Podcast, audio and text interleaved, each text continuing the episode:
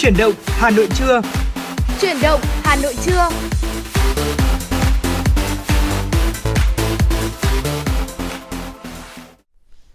Kính chào quý vị thính giả của chương trình Chuyển động Hà Nội trưa. Quý vị đang lắng nghe Phương Nga cùng với Trọng Khương trong chương trình ờ, của chúng tôi trên sóng FM 96 của Đài Phát thanh Truyền hình Hà Nội và chúng ta đã đồng hành cùng với nhau trong buổi sáng ngày hôm nay. Không biết rằng là trong những tiếng đồng hồ vừa qua, quý vị di chuyển ở ngoài đường hay là trong những ờ, hoạt động ờ, ngày hôm nay trong buổi sáng, quý vị có những câu chuyện thú vị nào muốn chia sẻ thêm với chúng tôi thì đừng quên hai kênh tương tác quen thuộc số đường dây nóng 024 3773 6688 cùng với lại trang fanpage Chuyển động Hà Nội FM 96.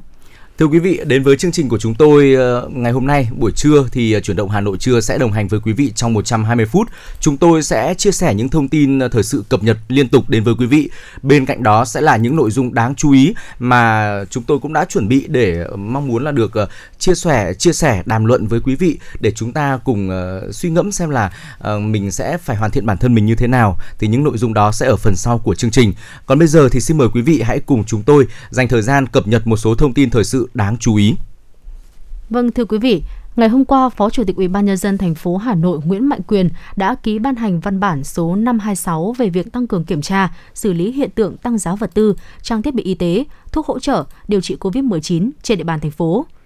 Văn bản nêu rõ thời gian gần đây trên thị trường có hiện tượng tăng giá một số vật tư, trang thiết bị y tế, bộ test kháng nguyên COVID-19, máy đo nồng độ oxy trong máu SPO2, lưu thông, kinh doanh thuốc hỗ trợ, điều trị COVID-19 chưa được phép lưu hành, hàng kém chất lượng, hàng không rõ nguồn gốc để trục lợi, gây bức xúc trong dư luận và ảnh hưởng đến sức khỏe người dân.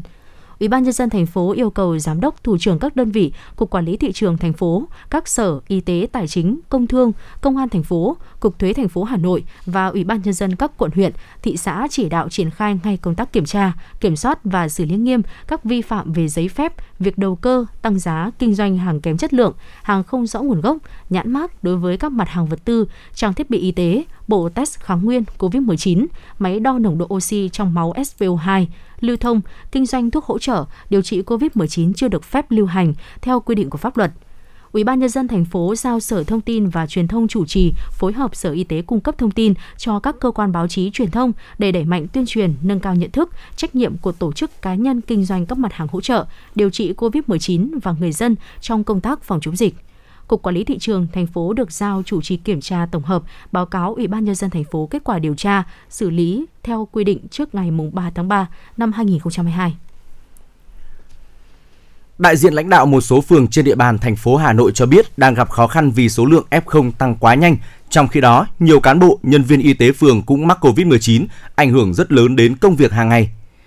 Chiều 23 tháng 2, trao đổi với phóng viên, đại diện lãnh đạo Ủy ban nhân dân phường Hoàng Liệt, quận Hoàng Mai xác nhận có tình trạng đông người tập trung tại trạm y tế phường Hoàng Liệt. Đại diện phường Hoàng Liệt cho biết, trong số tập trung tại đây có người đến xin xác nhận hồ sơ để hưởng trợ cấp, hỗ trợ COVID-19 của cơ quan, đơn vị họ, có người đến xét nghiệm COVID-19. Theo vị này, hiện các lực lượng của trạm y tế phường, chính quyền phường quá tải vì số bệnh nhân trên địa bàn tăng cao. Anh em y tế đã rất vất vả hai năm nay Gần đến ngày thầy thuốc Việt Nam, rất mong báo chí đồng hành, hỗ trợ, tuyên truyền về những khó khăn, vất vả của lực lượng y tế. Họ vẫn đang cố gắng cả ngày đêm để phòng chống dịch. Thông tin với phóng viên, một số phường trên địa bàn thành phố cũng cho biết, ngoài nhiệm vụ hỗ trợ F0 điều trị tại nhà, thời gian này họ còn làm công tác hoàn thiện hồ sơ cho các trường hợp mắc bệnh để giải quyết các chế độ chính sách liên quan như bảo hiểm, hỗ trợ của cơ quan đơn vị. Công việc vì thế càng tăng lên, trong khi nhân lực có hạn, nhiều nơi một nửa lực lượng đã trở thành bệnh nhân COVID-19. Đại diện lãnh đạo Ủy ban nhân dân phường Giáp Bát, quận Hoàng Mai cho biết, hiện lượng bệnh nhân mắc COVID-19 trên địa bàn phường tăng khá nhanh. Có những ngày ghi nhận khoảng 100 F0. Nhiều nhân viên y tế, cán bộ phường, lực lượng hỗ trợ đã mắc COVID-19, một số trường hợp dù là F1 nhưng vẫn thực hiện nhiệm vụ chuyên môn. Vị này nói, hiện nay có tâm lý ai rồi cũng thành F0 nên nhiều người đã chủ quan. Có những người dù mắc nhưng không khai báo với y tế phường. Điều này rất nguy hiểm bởi khi khai báo, nếu có triệu chứng chuyển nặng, việc chuyển tuyến điều trị sẽ đơn giản hơn. Nếu không khai báo, khi chuyển nặng phải nhập viện, thủ tục sẽ lâu hơn. Các bệnh viện hiện thực hiện rất nghiêm việc phân tầng điều trị để đảm bảo an toàn. Thông tin với phóng viên, lãnh đạo một phường trên địa bàn quận Đống Đa cho biết, phường hiện có khoảng 4.000 trường hợp F0, phần lớn số cán bộ nhân viên y tế, nhân viên ủy ban nhân dân phường cũng đã trở thành F0. Lãnh đạo phường nói, Chúng tôi phải chuyển sang chế độ làm việc trực tuyến. Người dân có công việc sẽ liên hệ trực tuyến với phường, sau đó cung cấp hồ sơ để cán bộ phường xử lý trực tuyến. Đến ngày hẹn, người dân có thể đến lấy kết quả. Vị này nói thêm, nếu là F0, người dân cần liên hệ với trạm y tế lưu động, các số điện thoại của trạm y tế để được hướng dẫn cụ thể. Chúng tôi vẫn đảm bảo hướng dẫn chi tiết việc điều trị cho các trường hợp F0 tại nhà, ra quyết định cách ly, phân phát thuốc, hướng dẫn chuyên hướng dẫn chuyển viện cho các trường hợp chuyển nặng. Thưa quý vị, thông tin về tình hình xuất khẩu gạo sang Hàn Quốc, Bộ Công Thương hôm qua cho biết có 55.112 tấn gạo của Việt Nam được hưởng ưu đãi khi xuất khẩu sang nước này trong năm 2022. Cụ thể, theo Bộ Công Thương, Tổng Công ty Thương mại Nông Thủy sản và Lương thực Hàn Quốc vừa thông báo hạn ngạch thuế quan nhập khẩu, mặt hàng gạo và kế hoạch các đợt đấu thầu nhập khẩu gạo trong năm 2022. Theo đó, 55.112 tấn gạo của Việt Nam sẽ được hưởng thuế suất ưu đãi 5%. Bộ Công Thương cho biết, kể từ năm 2020, hàng năm Hàn Quốc áp dụng mức thuế suất ưu đãi 5% cho khối lượng hạn ngạch 408.700 tấn gạo nhập khẩu. Thuế suất áp dụng cho khối lượng gạo nhập khẩu ngoài hạn ngạch là 513%. Trong khối lượng hạn ngạch 408.700 tấn, Hàn Quốc cam kết 5 nước bao gồm Trung Quốc, Hoa Kỳ, Việt Nam, Thái Lan và Australia. Riêng Việt Nam được nhận mức hạn ngạch là 55.112 tấn. Trung Quốc 157.195 tấn, Hoa Kỳ 132.304 tấn, Thái Lan 28.494 tấn, Australia 15.595 tấn. Khối lượng 20.000 tấn gạo nhập khẩu còn lại được áp dụng theo hình thức đấu thầu quốc tế rộng rãi. Trong nửa đầu năm 2022, các đợt đấu thầu dự kiến sẽ được thông báo 4 lần vào tháng 1, tháng 2, tháng 4 và tháng 6 nửa cuối năm 2022, hai hoặc ba đợt đấu thầu dự kiến sẽ được tổ chức thêm tùy thuộc vào tình hình trong nước. Trong đợt đấu thầu vào tháng 1 năm 2022, Hàn Quốc không triển khai nhập khẩu gạo có xuất xứ từ Việt Nam. Vụ thị trường châu Á châu Phi Bộ Công Thương cho biết, trong đợt đấu thầu tháng 2 năm 2022, Hàn Quốc thông báo mở thầu mua 27.791 tấn gạo từ Việt Nam, gồm cả gạo lứt hạt dài và gạo tẻ hạt dài. Cụ thể, Hàn Quốc mời thầu 9.000 tấn gạo lứt hạt dài đến cảng Incheon, 9.000 tấn cùng loại đến cảng Mokpo, 8.791 tấn đến cảng Ulsan và 1.000 tấn đến cảng Busan. Dự kiến thời gian mở thầu sẽ diễn ra vào ngày 28 tháng 2 tới. Các doanh nghiệp có nhu cầu đấu thầu cần nộp đăng ký trước 15 giờ ngày 25 tháng 2 theo giờ Hàn Quốc dưới hình thức trực tiếp hoặc qua hệ thống đấu thầu điện tử của Tổng công ty Thương mại Nông thủy sản và Lương thực Hàn Quốc – doanh nghiệp cũng cần phải gửi hàng mẫu 5 túi, mỗi túi 2 kg gạo trực tiếp hoặc qua đường bưu điện tới công ty này. Thưa quý vị, Sở Y tế thành phố Hồ Chí Minh vừa có công văn khẩn đề nghị tất cả các bệnh viện phải có cơ số dự trữ oxy ít nhất một tuần cho nhu cầu sử dụng trong bối cảnh số F0 cộng đồng có xu hướng tăng nhanh. Ngày 23 tháng 2, ông Nguyễn Hoài Nam, Phó Giám đốc Sở Y tế thành phố Hồ Chí Minh đã ký văn bản khẩn về việc cung cấp oxy cho người bệnh COVID-19. Theo Sở Y tế, tình hình dịch bệnh COVID-19 còn đang diễn biến phức tạp, số ca mắc trong cộng đồng có chiều hướng tăng nhanh. Trước tình hình này, để đảm bảo việc cung cấp nhu cầu oxy cho người bệnh được kịp thời hiệu quả, Sở Y tế đề nghị các đơn vị khẩn trương thực hiện 3 yêu cầu. Thứ nhất, xây dựng kế hoạch cụ thể cho từng kịch bản theo số ca nhập viện tại đơn vị. Thứ hai, ra soát các hợp đồng với nhà cung cấp oxy để đảm bảo cung cấp đủ, kịp thời và có cơ số dự trữ ít nhất một tuần cho nhu cầu sử dụng. Thứ ba, kiểm tra các bồn lỏng, đường dẫn oxy, các chai oxy đảm bảo tính an toàn tuyệt đối khi vận hành. Sở Y tế thành phố Hồ Chí Minh đề nghị giám đốc các đơn vị chỉ đạo các phòng ban liên quan thực hiện nghiêm các nội dung trên. Vào chiều ngày 23 tháng 2, Bộ Y tế cho biết F0 trong cả nước tiếp tục gia tăng với 60.355 ca COVID-19 trong ngày, trong đó 42.145 ca cộng đồng, riêng thành phố Hồ Chí Minh là 1.451 ca.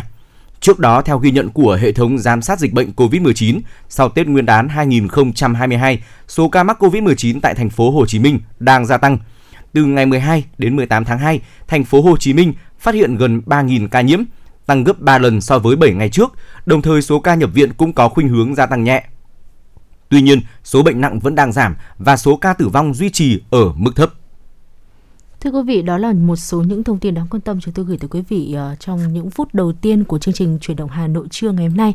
Còn thì tiếp theo ờ, xin được gửi tặng tới quý vị một món quà âm nhạc để có thể thư giãn trong giây lát.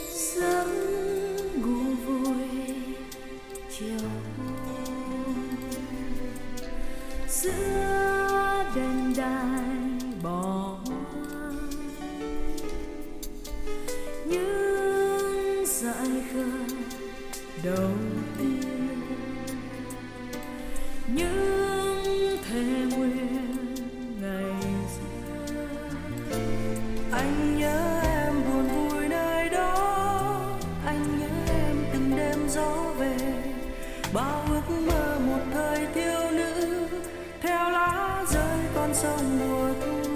Xuân thiết tha mùa xuân đi mãi, em ghé qua dừng chân đứng lại.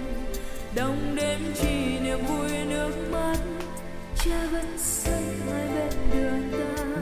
Theo gió qua miền quê hoang vắng, nghe tiếng dương cầm đêm trên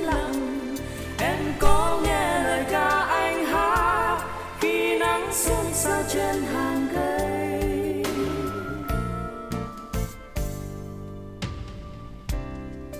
Trước sân bao lần ra hoa. Bao lần trăng treo đầu ngó. Có con sông nào dòng chơi cuốn theo đôi bờ.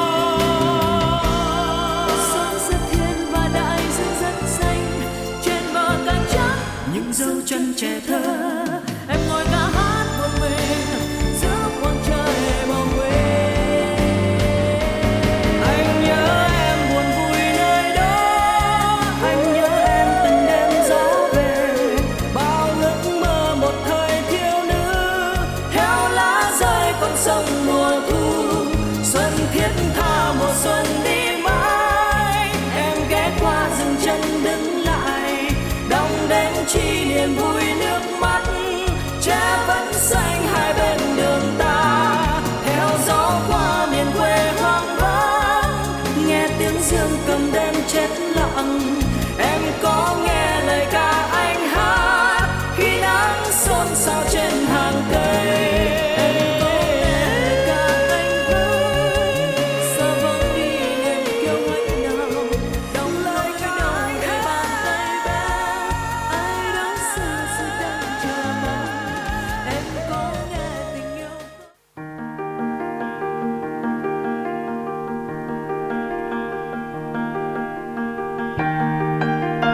Các bạn đang theo dõi kênh FM 96 MHz của Đài Phát thanh Truyền hình Hà Nội.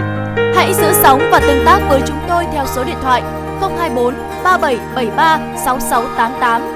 FM 96 đồng hành trên mọi nẻo đường. Thưa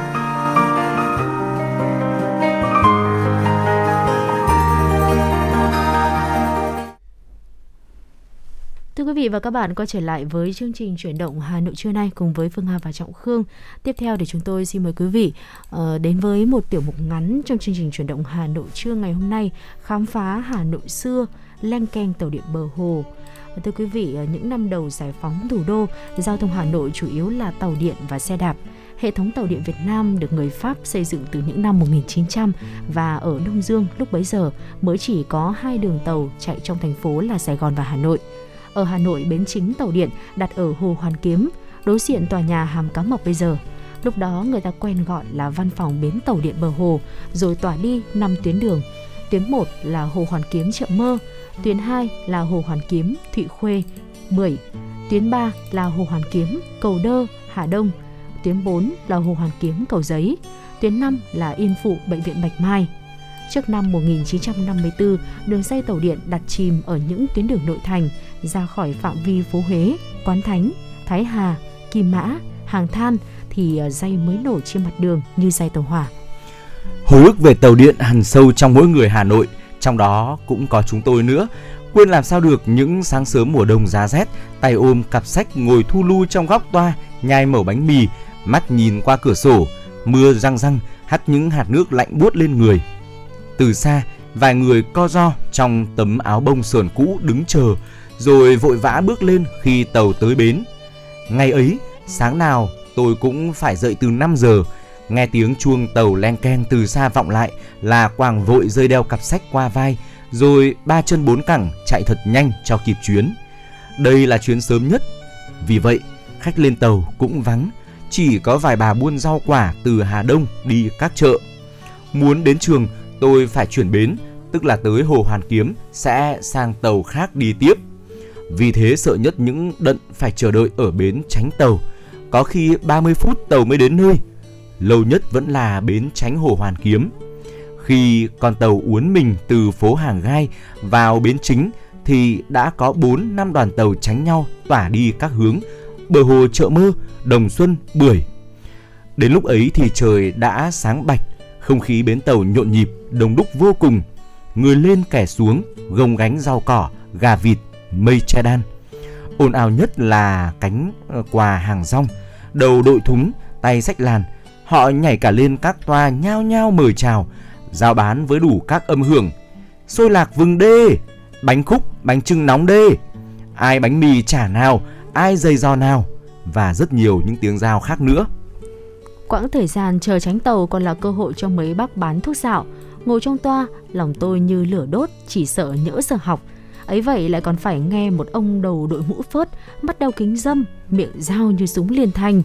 Nào các vị, ai hôi nách, hắc lào, sâu răng, chỉ cầm một gói kia, truyền khỏi ngay. Các vị mua một tới hai gói cho người nhà dùng thử, nếu khỏi thì lại gặp tôi tại bến tàu này mua thêm. Rồi ông ta đi dọc toa tàu, dí cái gói đen đen bọc trong giấy báo vào tay từng người trèo kéo. Lúc sau trên tàu thì lại xuất hiện thêm hai ông cháu hát sầm, đứa bé gái chừng 10 tuổi, quần áo rách dưới sát tay ông già mù, đeo kính đen, vai khoác chiếc nhị. Họ tiến vào giữa toa, rồi tiếng nhị bắt đầu nỉ non những bài quen thuộc mà từng nghe tới phát chán cả tai, nỗi lòng những lần chở tàu. Ngay khi tiếng len keng báo hiệu tàu vào bến, ai nấy đều sốt ruột nhìn ra ngoài và lập tức sẽ thấy đoàn tàu gồm ba toa từ phố Hàng Đào đang uốn lượn vào bến. Lúc ấy, bác lái tàu từ trong bến bước ra, nhảy lên đầu toa, tra chiếc chìa khóa đồng to bằng cổ tay đứa trẻ vào ổ máy rồi xoay số một. Tay trái bác quay một vòng vô lăng tròn có chuôi cầm. Các bánh xe điện bắt đầu miết xuống đường ray, làm rít lên những âm thanh chói tai. Tàu từ từ rời bến. Do thường ngồi toa trên cùng gần đầu máy, tôi có thể quan sát được cách bác lái tàu làm việc. Tàu điện không thiết kế ghế ngồi cho người lái, họ phải đứng để quan sát qua cửa kính đằng trước. Bàn chân bác lái tàu luôn đặt trên chiếc chuông dưới sàn. Tiếng kêu leng keng liên tục phát ra để báo hiệu cho người đi trên đường biết mà tránh. Khi tàu chuyển bánh được một lúc thì người bán vé sẽ bắt đầu làm nhiệm vụ. Thường thì đó là một thanh niên trẻ với chiếc cặp vé bằng da bết mồ hôi, trong đó đựng các tập vé nhỏ bằng hai đầu ngón tay. Tôi móc trong túi lấy ra 5 đồng xu, lấy ra đồng 5 xu, còn anh xé chiếc vé dúi vào tay trong lúc quay sang cười tít với cô gái buôn hàng xuống chợ. Tàu điện gắn liền với nhiều kỷ niệm của người Hà Nội, trong ấy có cả những người nổi tiếng và kẻ bình dân. Bà Sáu năm nay đã ngoài 80 tuổi, từng có hơn 30 năm ngồi tàu điện để đi đổ buôn ốc nhồi cho các mẹt bún ốc chợ Đồng Xuân, Bắc qua. 60 năm trước, từ tầm mờ sáng, cô Sáu đã gánh hàng từ Hà Đông qua cầu đơ để đợi chuyến tàu sớm nhất. Hai chiếc thúng đầy ốc ốc nhồi đựng trong bao tải, bên trên là những bó dọc mùng để che mắt mấy ông bán vé. Là bởi hồi ấy tàu điện cấm chở gia cầm và các đồ tôm cua cá ốc. Ngày nào cũng đi từ Hà Đông ra Hà Nội, qua bến hồ Hoàn Kiếm, rồi chuyển tàu đi đổ hàng ở chợ Đồng Xuân, Bắc qua, sau đó lại tiếp tục lên Thụy Khuê, Bưởi, nên bà nhớ rõ từng bến tránh tàu. Đến giờ, hơn nửa thế kỷ đã qua đi, bà Sáu vẫn còn nhớ tên từng bác lái tàu, từng anh xuất vé có nụ cười đa tình mà giờ đã thành ông lão hoặc giả là đã là người thiên cổ. Cựu nhà báo, nghệ sĩ nhiếp ảnh Đinh Quang Thành hồi ấy ở phố Đinh Tiên Hoàng, cách Phở Thìn chỉ hai căn nhà. Ông bảo ngày nào tàu điện cũng chạy qua nhà ông từ sáng tinh mơ đến tận đêm khuya. Cái tiếng chuông leng keng kèm tiếng rít của bánh sắt trên đường dây là những âm thanh thi thoảng lại gợi nhớ. Tiếng len keng ấy như một chiếc đồng hồ báo thức vào mỗi sáng để ông đi bộ sang bên kia hồ tập thể dục. Sau đó ngồi trên ghế đá ngắm con tàu từ hàng bài chạy qua. Những đứa trẻ và đeo hộp gỗ chứa phích kem bên trong cứ bám vào thành tàu, nhảy lên thoăn thoắt và mất hút vào trong toa. Chỉ còn tiếng giao vọng lại, ai kem đê, kem đậu xanh, kem cam, kem chanh đây. Đó là một thước phim sống động mà không nhà làm phim nào có thể tả thực hơn là những dòng ký ức. Vâng thưa quý vị, tàu điện đã gắn liền với nhiều kỷ niệm của người Hà Nội và vừa rồi là một uh, bài tâm sự, những dòng tâm sự mà một vị thính giả đã gửi về cho fanpage của chuyển động Hà Nội trưa chúng tôi ngày hôm nay uh, về những tiếng chuông leng keng, tiếng rít của bánh sắt trên đường dây. Đó là những âm thanh của ký ức mà có lẽ một người Hà Nội, một lớp người Hà Nội sẽ không thể nào quên. Ừ. Đó là thời gian dành cho chuyên mục uh, tiểu mục khám phá Hà Nội xưa ngày hôm nay của chúng tôi và cũng rất là mong sẽ có thể nhận thêm thật là nhiều những tương tác nữa, những cái chia sẻ của quý vị nữa gửi về cho fanpage của chương trình. Ừ. Đó là chuyển động Hà Nội FM 96 quý vị nhé. Còn bây giờ thì chúng ta cùng quay trở lại với âm nhạc.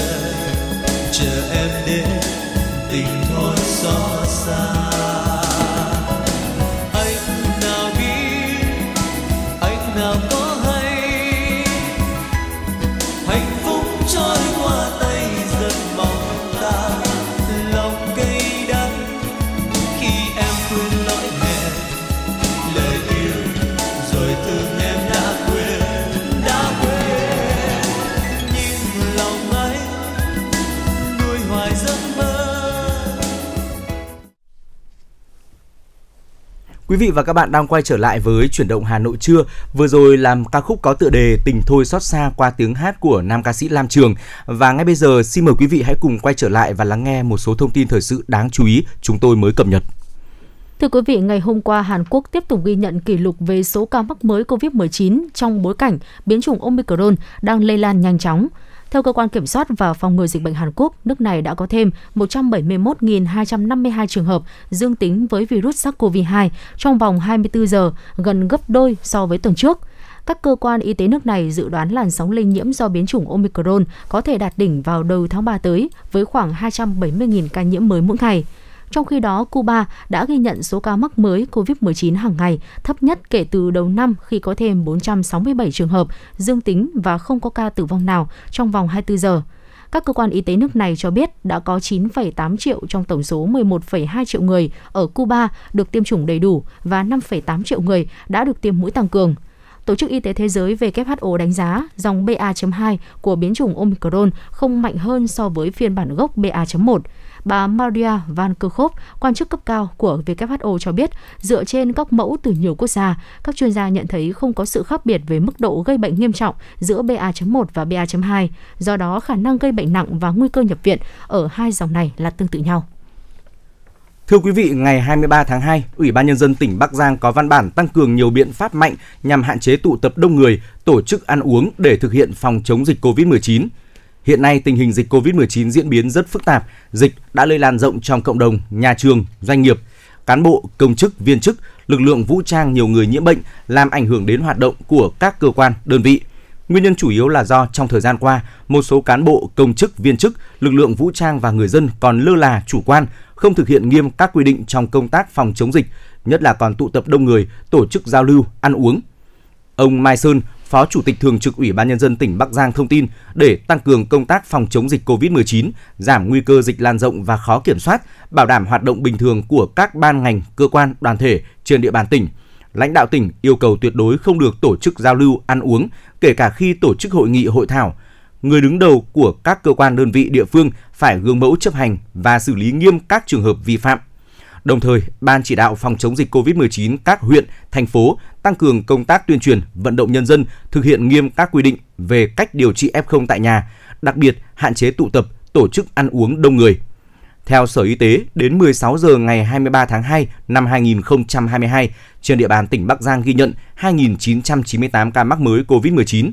Cụ thể, ca mắc ghi nhận trong ngày tại các huyện, thành phố như sau: Lạng Giang 755, Lục Nam 726, Việt Yên 444, thành phố Bắc Giang 427, Yên Thế 202, Tân Yên 175, Yên Dũng 113, Lục Ngạn 111 và Sơn Động 45. Mới đây, các nước thành viên Liên minh châu Âu EU nhất trí mở cửa biên giới cho các du khách đến từ ngoài khối đã tiêm vaccine ngừa COVID-19 được Tổ chức Y tế Thế giới WHO phê duyệt, đồng thời nới lỏng hạn chế đối với những du khách tiêm các vaccine của Ấn Độ và Trung Quốc. Quy định này sẽ bắt đầu có hiệu lực từ ngày 1 tháng 3. Một khuyến nghị được chính phủ các nước EU thông qua nêu rõ, các nước thành viên nên dỡ bỏ các hạn chế tạm thời đối với hoạt động đi lại không thiết yếu tới EU với những du khách đã tiêm vaccine được EU hoặc WHO phê duyệt.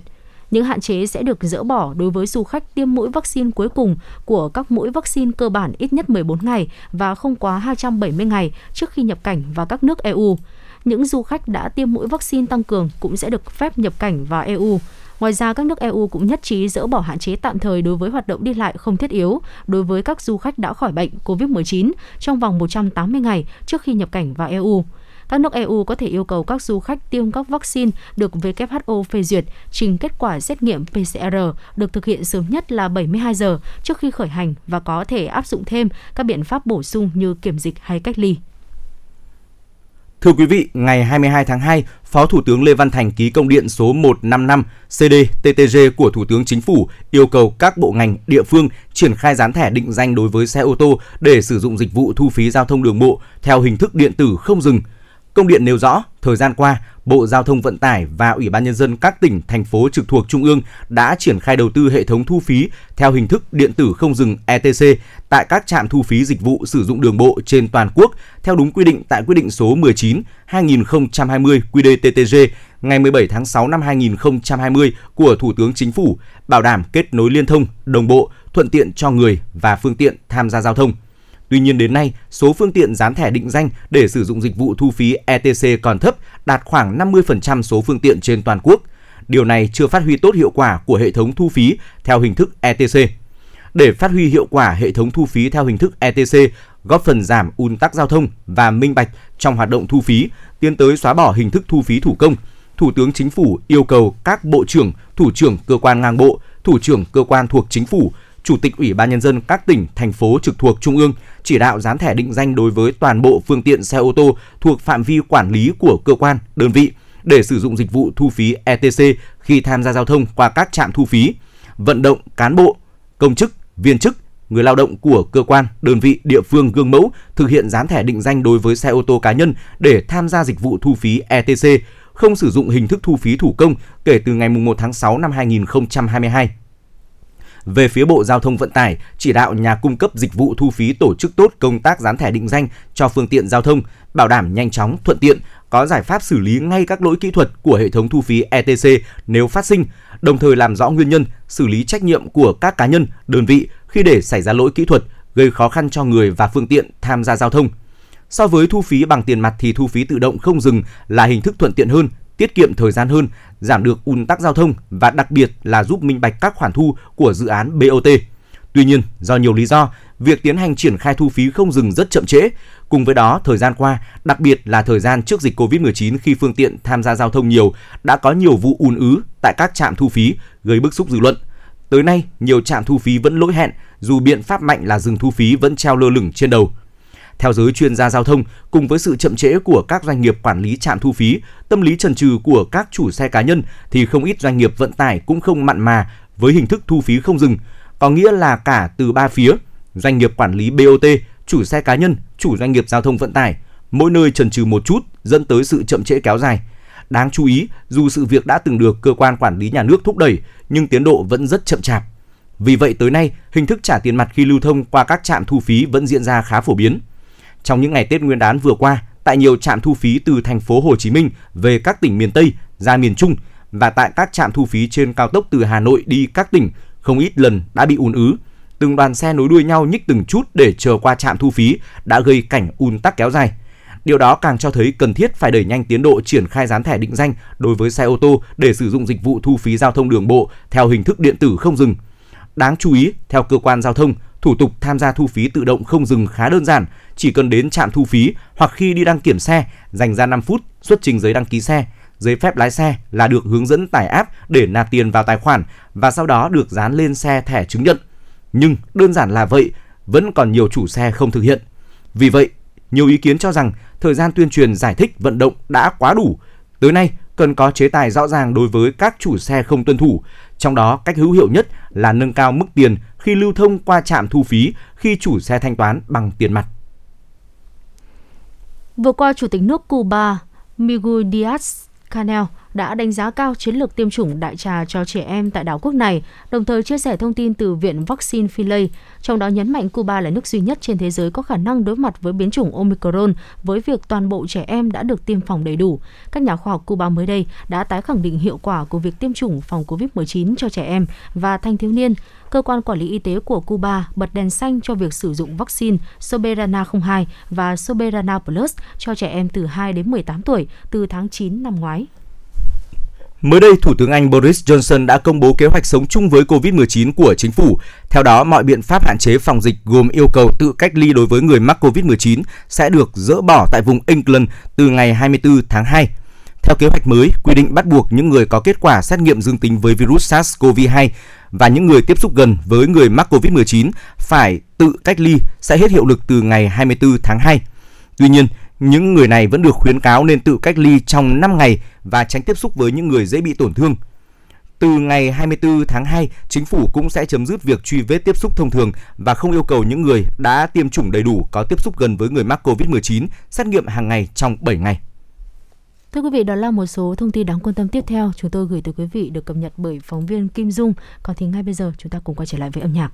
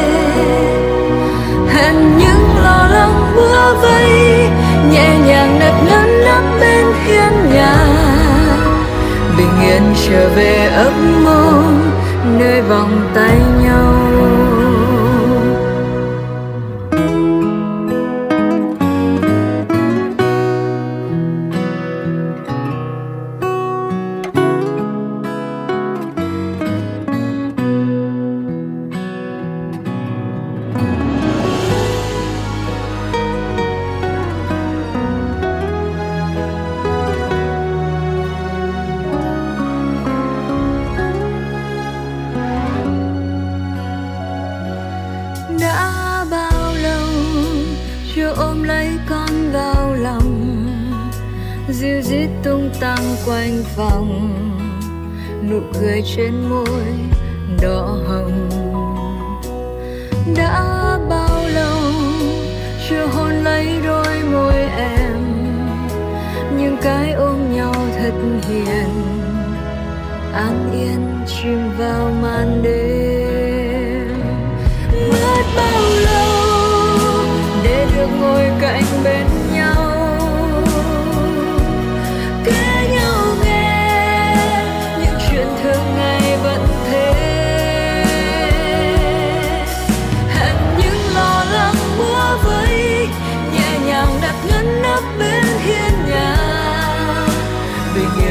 Trở về ấp mộ nơi vòng tay nhau. Sáng mai đây là được gặp lại nhau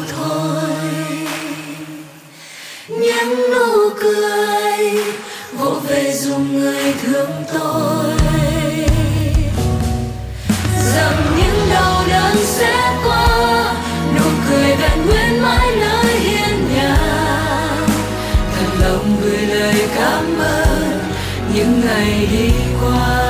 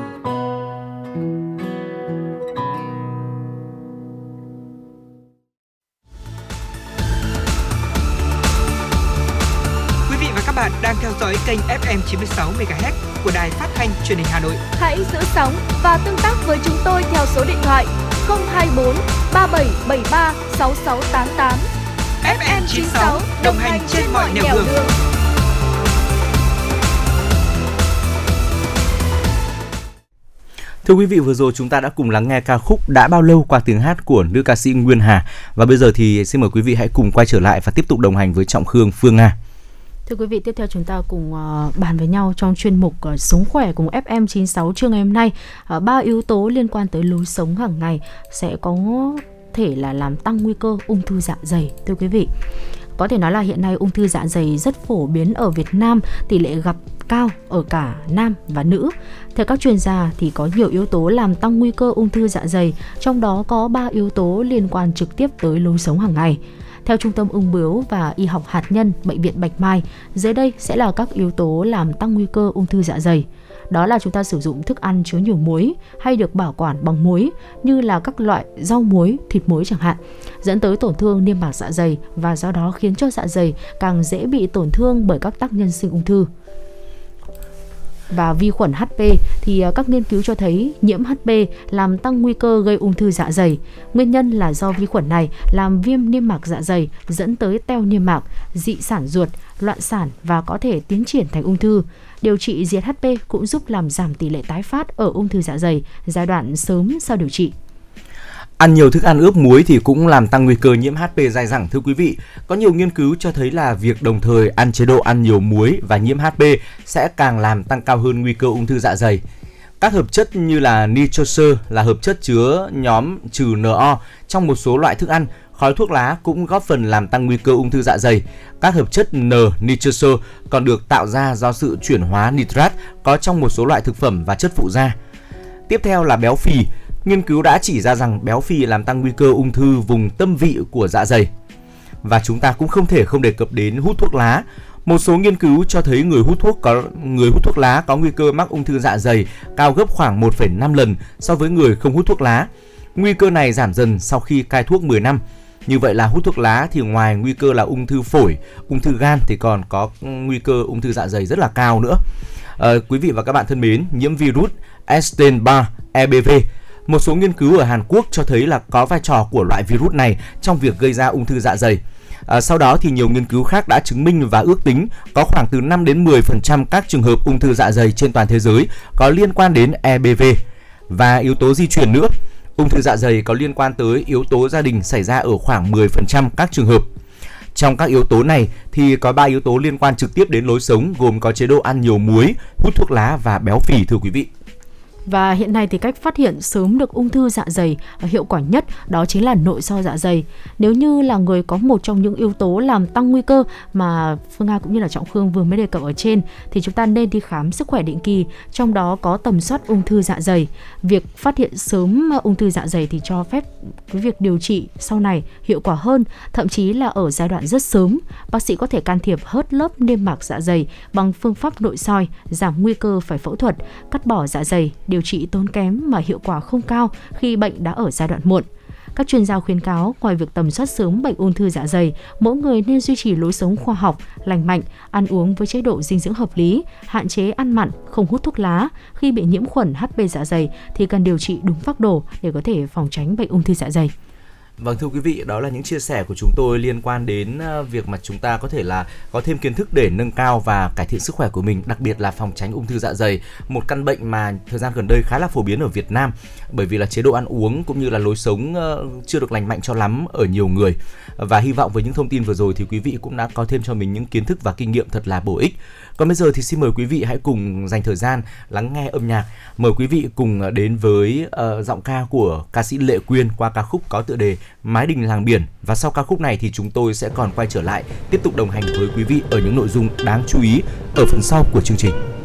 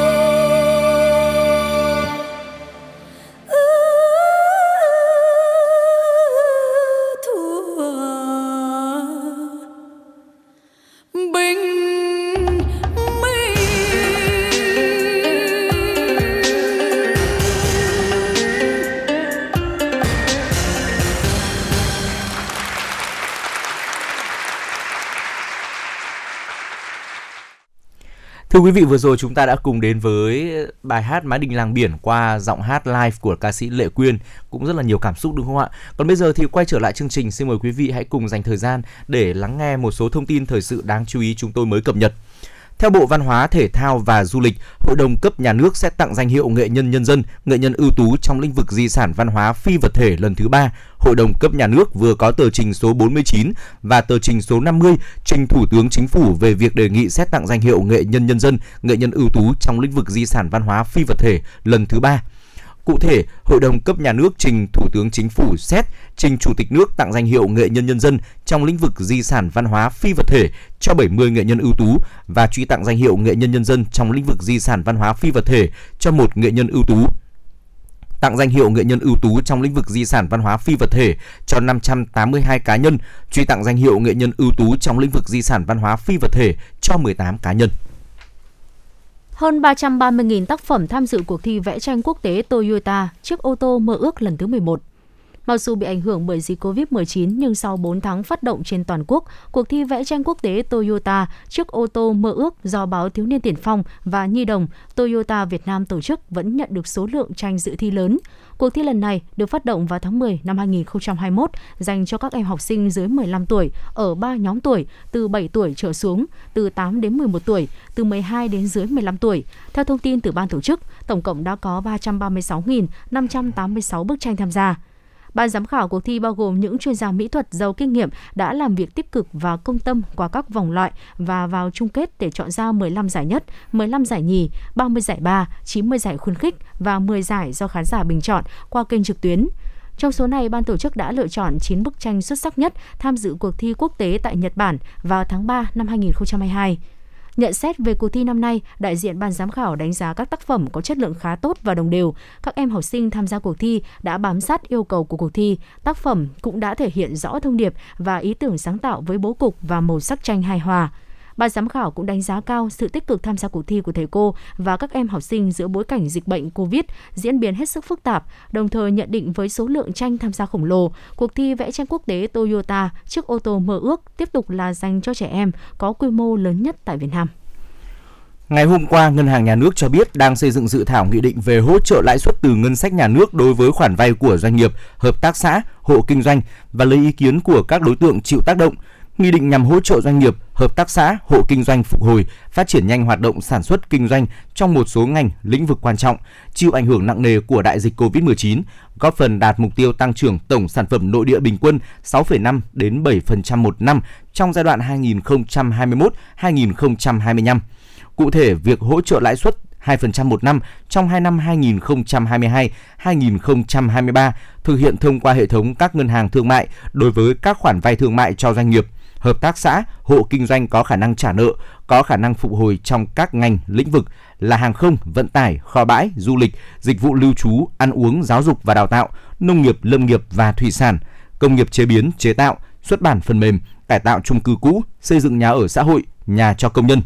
Về trình tự thủ tục tạm cấp bù lãi suất, chính phủ giao dự toán ngân sách nhà nước số tiền 40.000 tỷ đồng chi đầu tư phát triển cho Bộ Tài chính để cấp bù lãi suất cho các ngân hàng thương mại.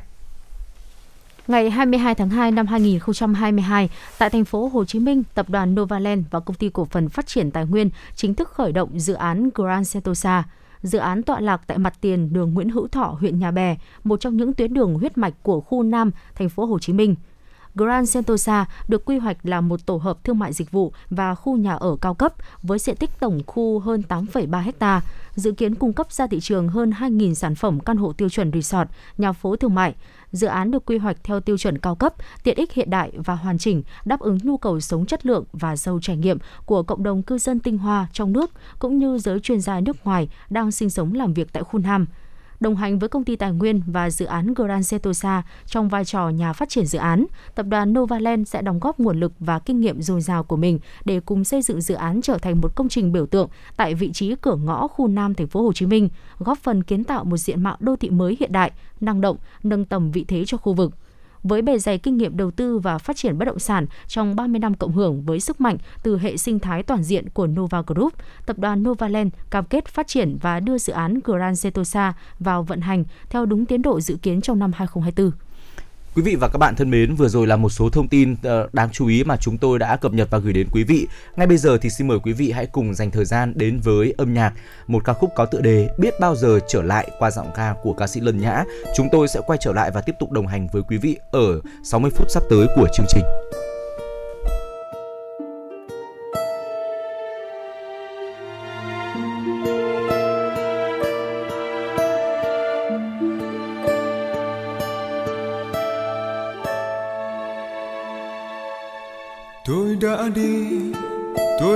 Đi mãi biết bao giờ trở lại.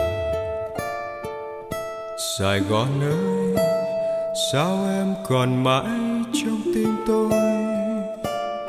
Ôi, những con đường ngày nào còn nghe lá rơi, nụ cười còn tươi nét môi, hay áo màu phai úa rồi. Tôi đã đi tôi vẫn đi mãi biết bao giờ trở lại. Hỏi lòng nhau cơn mưa nào xóa đi thương đau? Bao tháng năm dài, miệt mài đời như khói sương. Nghìn trùng dòng sông vẫn vương để nhớ thương lệ mặt.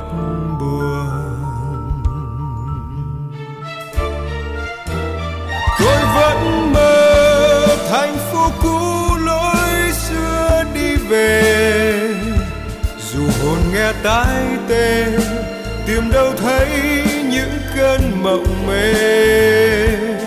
Một ngày nào đó,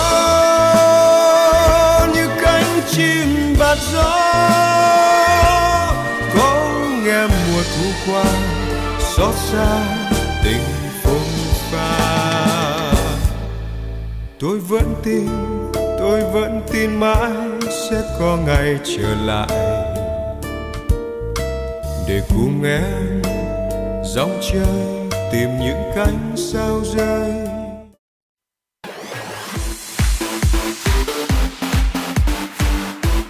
Chuyển động Hà Nội trưa. Chuyển động Hà Nội trưa.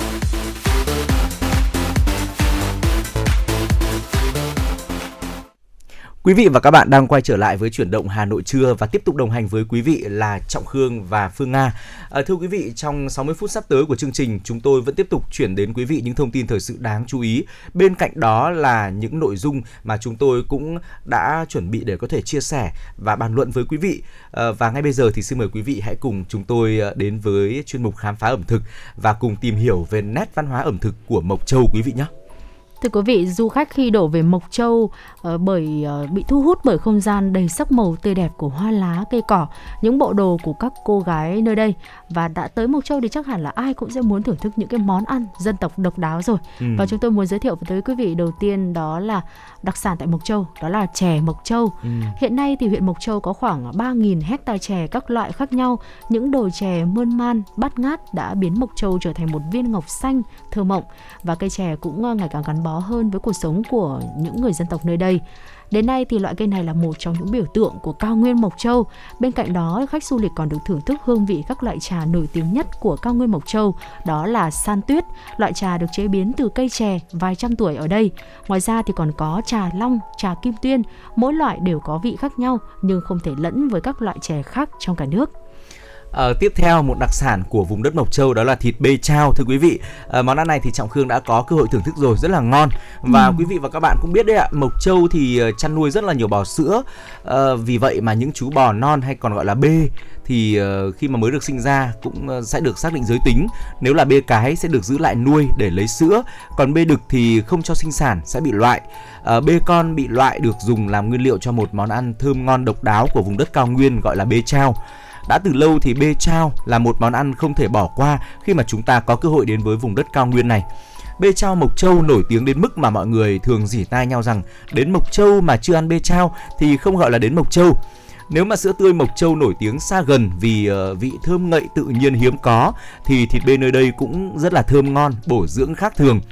Bê con được nuôi dưỡng trong môi trường lý tưởng nên có hương vị thịt vô cùng là ngon miệng và độc đáo.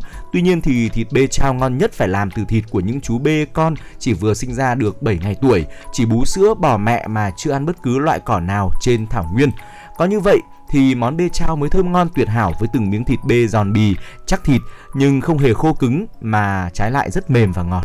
Ừ, nghe thực sự là rất là muốn ừ. thưởng thức một lần và tiếp theo đó là cá hồi mộc châu thưa quý vị cũng rất là nổi tiếng là giống cá vốn chỉ sống ở vùng lạnh như là châu Mỹ, châu Âu mới được nhập về nuôi thành công duy nhất là ở mộc châu với vị ngon đậm đà, thịt có màu hồng đẹp, giá trị dinh dưỡng cao. Cá hồi đang là món ăn sang trọng của du khách khi mà tới với mộc châu. Món cá hồi ngon đôi khi không chỉ bởi hương vị của nó mà người ta còn tìm đến để thưởng thức nhiều bởi chính cái sự hiếu kỳ muốn một lần được nếm thử với khí hậu quanh năm mát mẻ và một mùa đông lạnh, cá hồi mộc châu có thịt chắc, thớ săn, không có mỡ, rất thích hợp để chế biến thành nhiều món khác nhau. Nổi bật nhất là các món như là lẩu cá hồi, gỏi cá hồi hay là cá hồi nướng.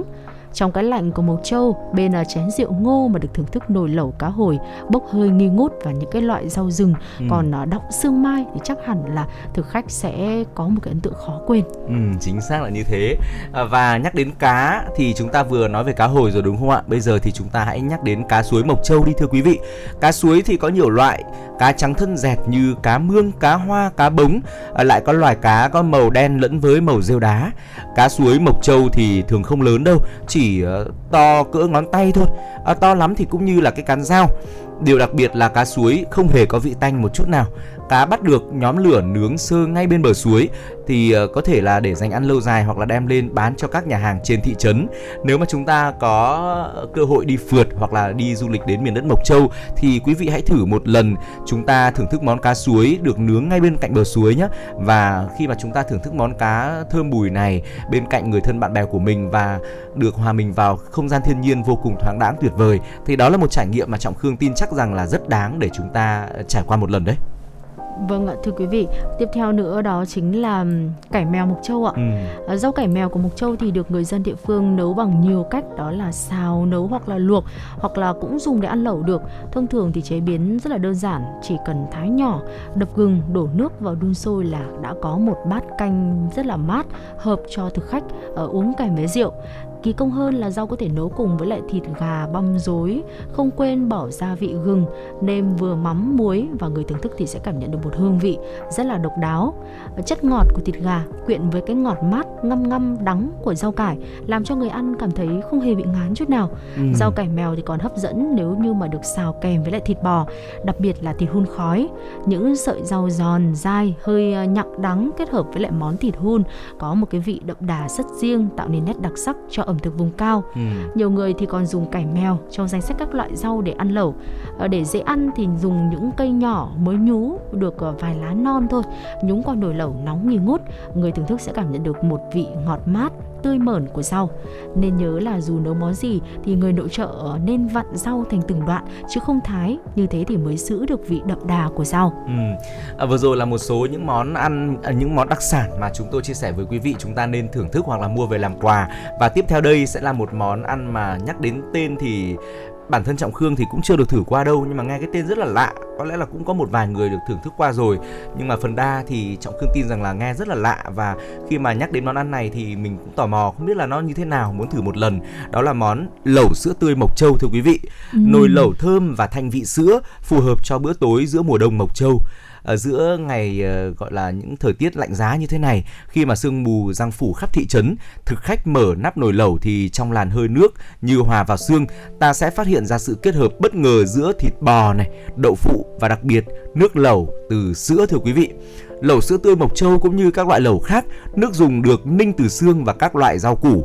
Sau đó thì một lượng sữa vừa phải được ờ, thêm vào sao cho có đủ màu trắng sữa và vị thơm dịu ngấm vào thịt. À, để khiến vị thơm ngọt của nồi lẩu được tăng lên đầu bếp sẽ đun trước ngô trong sữa. À, khi lẩu bắt đầu sôi rồi lớp sữa phía trên bắt đầu đóng váng có vị béo khiến lẩu như một nồi cháo xay nhuyễn vậy. Đây cũng là lúc mà phần nước lẩu ngon nhất nước dùng thanh vị sữa ngọt mùi xương ngô nóng hổi.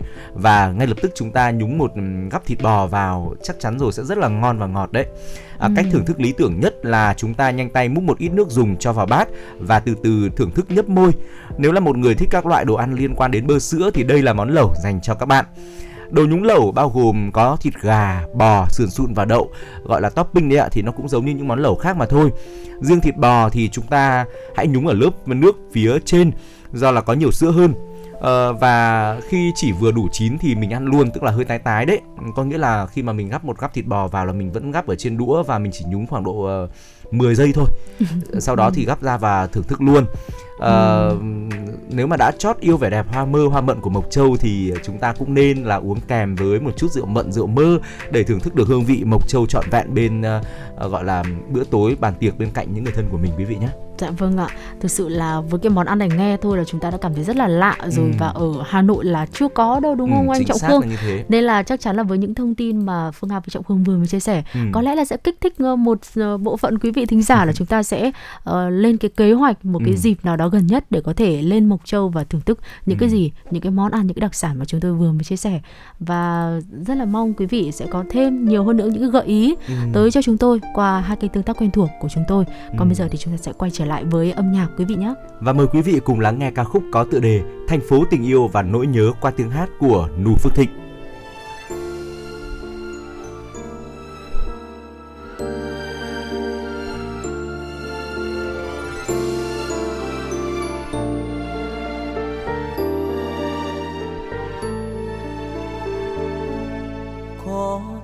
Tự bao giờ hàng mẹ xanh ngát mà nay đứng đó cho anh làm thơ.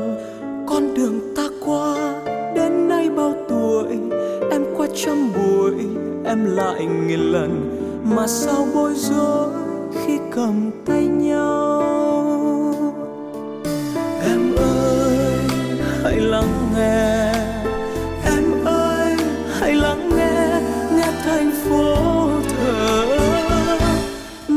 Tiếng sông vỗ dưới những thân tàu, bằng hương rừng già trên vai bộ đội, bằng hương đồng đội thanh niên sung phong, bằng những tâm lòng chờ mong chờ mong. Em ơi, hãy lắng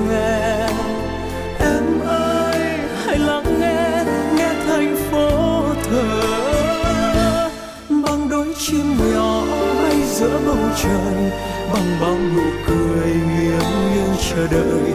Bằng hoa phượng đỏ, thương ai, trao ai, yêu lắm cuộc đời ta xây tương lai.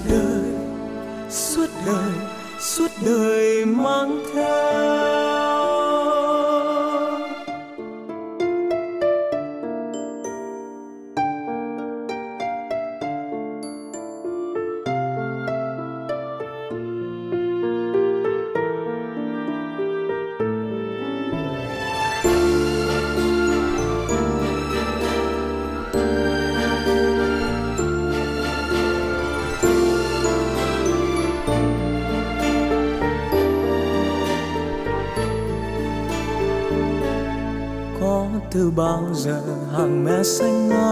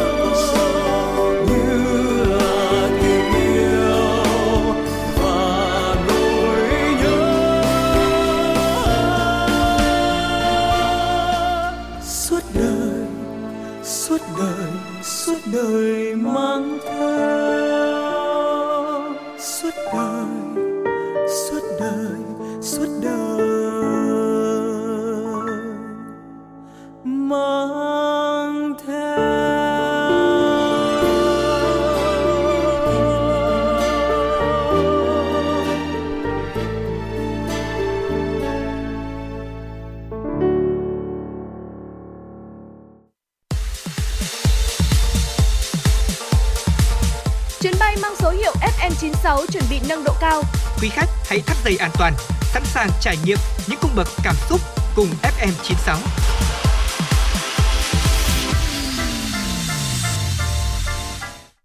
Quý vị và các bạn vừa lắng nghe ca khúc có tựa đề Thành phố tình yêu và nỗi nhớ qua tiếng hát của Nu Phước Thịnh. À, còn bây giờ thì xin mời quý vị hãy cùng chúng tôi dành thời gian để lắng nghe cập nhật một số thông tin thời sự đáng chú ý. Thưa quý vị, trước những băn khoăn lo lắng của phụ huynh học sinh trên địa bàn thành phố Hà Nội khi một số báo đăng tải thông tin Sở Giáo dục và Đào tạo Hà Nội dự kiến đề xuất Ủy ban nhân dân thành phố Hà Nội cho học sinh từ lớp 1 đến lớp 6 của 12 quận trở lại trường học trực tiếp từ ngày 1 tháng 3.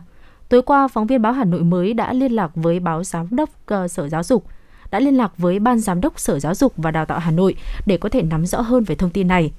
Trao đổi với báo chí, Phó Giám đốc Sở Giáo dục và Đào tạo Hà Nội Phạm Xuân Tiến khẳng định, thông tin Sở Giáo dục và Đào tạo Hà Nội dự kiến đề xuất cho học sinh từ lớp 1 đến lớp 6 của 12 quận thuộc thành phố Hà Nội trở lại trường từ ngày 1 tháng 3 năm nay là chưa chính xác.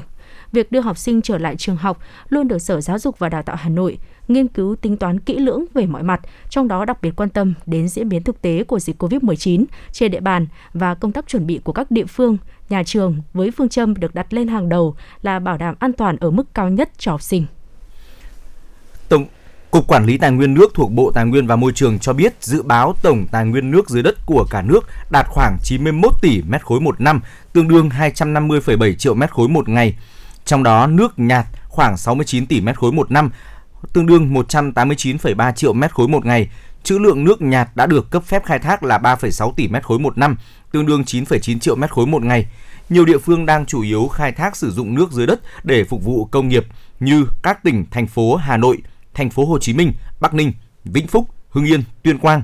Lượng nước dưới đất được khai thác để cấp cho đô thị hiện nay chiếm khoảng 40%. Phần lớn các đô thị sử dụng nguồn nước dưới đất đều có công suất khai thác nhỏ từ 5.000 đến 15.000 mét khối một ngày đến 20.000, 40.000 mét khối một ngày.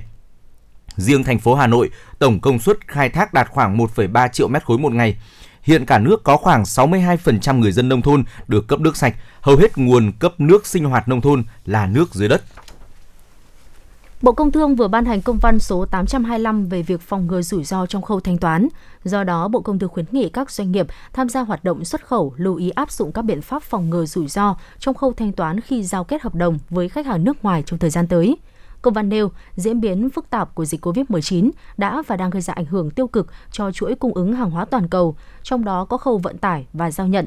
Tại nhiều cảng biển, hàng hóa phải chờ thông quan nhiều ngày, dẫn đến chậm trễ trong việc giao hàng và từ đó là rủi ro cho khâu thanh toán, nhất là với những hợp đồng xuất khẩu chấp nhận hình thức thanh toán TNT, chuyển tiền sau khi giao hàng. Do đó, Bộ Công Thương khuyến nghị các doanh nghiệp tham gia hoạt động xuất nhập khẩu lưu ý áp dụng các biện pháp phòng ngừa rủi ro trong khâu thanh toán khi giao kết hợp đồng với khách hàng nước ngoài trong thời gian tới. Các phương thức thanh toán an toàn như thư tín dụng không hủy ngang nên được xem xét áp dụng để thay cho các phương thức kém an toàn hơn. Bên cạnh đó, uy tín cũng như khả năng thanh toán quốc tế của các ngân hàng thanh toán cũng cần được xem xét và cân nhắc một cách thấu đáo trước khi giao kết hợp đồng. Thưa quý vị, thông tin về tình hình xuất khẩu gạo sang Hàn Quốc, Bộ Công Thương cho biết có 55.112 tấn gạo của Việt Nam được hưởng ưu đãi khi xuất khẩu sang nước này trong năm 2022. Trong nửa đầu năm 2022, các đợt đấu thầu dự kiến sẽ được thông báo 4 lần vào tháng 1, tháng 2, tháng 4 và tháng 6. Nửa cuối năm 2022, hai hoặc ba đợt đấu thầu dự kiến sẽ được tổ chức thêm tùy thuộc vào tình hình trong nước – trong đợt đấu thầu vào tháng 1 năm 2022, Hàn Quốc không triển khai nhập khẩu gạo có xuất xứ từ Việt Nam. Vụ thị trường châu Á, châu Phi thuộc Bộ Công Thương cho biết, trong đợt đấu thầu tháng 2 năm 2022, Hàn Quốc thông báo mở thầu mua 27.791 tấn gạo từ Việt Nam, gồm cả gạo lứt hạt dài và gạo tẻ hạt dài. Dự kiến thời gian mở thầu sẽ diễn ra vào ngày 28 tháng 2 tới. Các doanh nghiệp có nhu cầu đấu thầu cần nộp đăng ký trước 15 giờ ngày 25 tháng 2 theo giờ Hàn Quốc dưới hình thức trực tiếp hoặc qua hệ thống đấu thầu điện tử của Tổng công ty Thương mại Nông thủy sản và Lương thực Hàn Quốc www.adbit.co.kr. Doanh nghiệp cũng cần phải gửi hàng mẫu 5 túi, mỗi túi 2 kg gạo trực tiếp hoặc qua đường bưu điện tới công ty này. Hội trợ giống vật tư thiết bị nông nghiệp nông sản an toàn ô cốp, sản phẩm làng nghề Hà Nội dự kiến có hơn 100 gian hàng sẽ diễn ra tại khu đô thị Bắc An Khánh, Hoài Đức, Hà Nội từ ngày 7 tới ngày 17 tháng 3 năm 2022. Hội trợ nhằm mục đích ứng dụng công nghệ số, chuyển đổi số để tự động hóa các quy trình sản xuất, kinh doanh, quản lý, giám sát truy xuất nguồn gốc, xác định mã số vùng trồng, chuỗi cung ứng sản phẩm, bảo đảm nhanh chóng, minh bạch, chính xác, an toàn thực phẩm, an toàn dịch bệnh. Hội trợ cũng giúp các chủ thể tiếp cận với công nghệ tiên tiến và xu thế thời đại để từng bước chuyển mình theo hướng nâng cao giá trị gia tăng và phát triển bền vững ngành nông nghiệp tập trung phát triển các chuỗi giá trị nông sản, trong đó các doanh nghiệp đóng vai trò trung tâm để kết nối các hộ nông dân nhỏ, hợp tác xã với chuỗi giá trị toàn cầu. Đây cũng là cơ hội giúp các chủ thể, các doanh nghiệp, các hộ sản xuất tăng cường kết nối giao thương, quảng bá thương hiệu, xúc tiến thương mại, tìm kiếm khách hàng, tiếp cận thị trường, nhất là việc đưa sản phẩm lên các sàn trang thương mại điện tử, bán hàng online, hệ thống phân phối, trung tâm thương mại, siêu thị, cửa hàng kinh doanh, điểm giới thiệu và bán sản phẩm. Ngày 23 tháng 2, cơ quan an ninh điều tra thuộc Bộ Công an đã hoàn thành bản kết luận điều tra, chuyển hồ sơ vụ án tổ chức môi giới cho người khác trốn đi nước ngoài xảy ra tại thành phố Hà Nội, các tỉnh Hưng Yên, Lạng Sơn, Cao Bằng. Theo đó, cơ quan chức năng đề nghị truy tố Phạm Thanh Tùng sinh năm 1995 ở tỉnh Hưng Yên về hành vi phạm tội nêu trên, đồng thời ra quyết định truy nã, quyết định tạm đình chỉ điều tra bị can đối với ba đối tượng gồm Hà Thị Nga sinh năm 1986 ở huyện Nam Trực tỉnh Nam Định, Nguyễn Văn Quang sinh năm 1978 ở huyện Nghi Xuân tỉnh Hà Tĩnh và Phạm Tiến Lợi sinh năm 1983 ở tỉnh Nghệ An. Căn cứ vào các tài liệu thu thập được, cơ quan an ninh điều tra Bộ Công an đã ra quyết định khởi tố vụ án hình sự, khởi tố bị can đối với 4 đối tượng gồm Nga, Tùng, Lợi, Quang về hành vi tổ chức môi giới cho người khác trốn đi nước ngoài. Do Nga, Lợi, Quang không ở địa phương nên cơ quan an ninh điều tra đã ra quyết định truy nã quyết định tạm đình chỉ điều tra khi bắt giữ sẽ tiến hành xử lý theo quy định của pháp luật. Đối với các công dân có hành vi xuất cảnh trái phép, cơ quan an ninh điều tra thuộc Bộ Công an đã ra quyết định xử phạt vi phạm hành chính đối với 19 công dân, tiếp tục có văn bản kiến nghị xử phạt vi phạm hành chính đối với 10 công dân còn lại. Thưa quý vị, đó là những thông tin đáng quan tâm được gửi về từ phóng viên Nguyễn Hằng của chúng tôi. Còn thì tiếp theo chúng ta cùng quay trở lại với âm nhạc. Mời quý vị cùng đến với giọng ca của nữ ca sĩ Hiền Thục qua qua ca khúc có tựa đề Hồn quê. Chúng tôi sẽ quay trở lại và tiếp tục đồng hành với quý vị.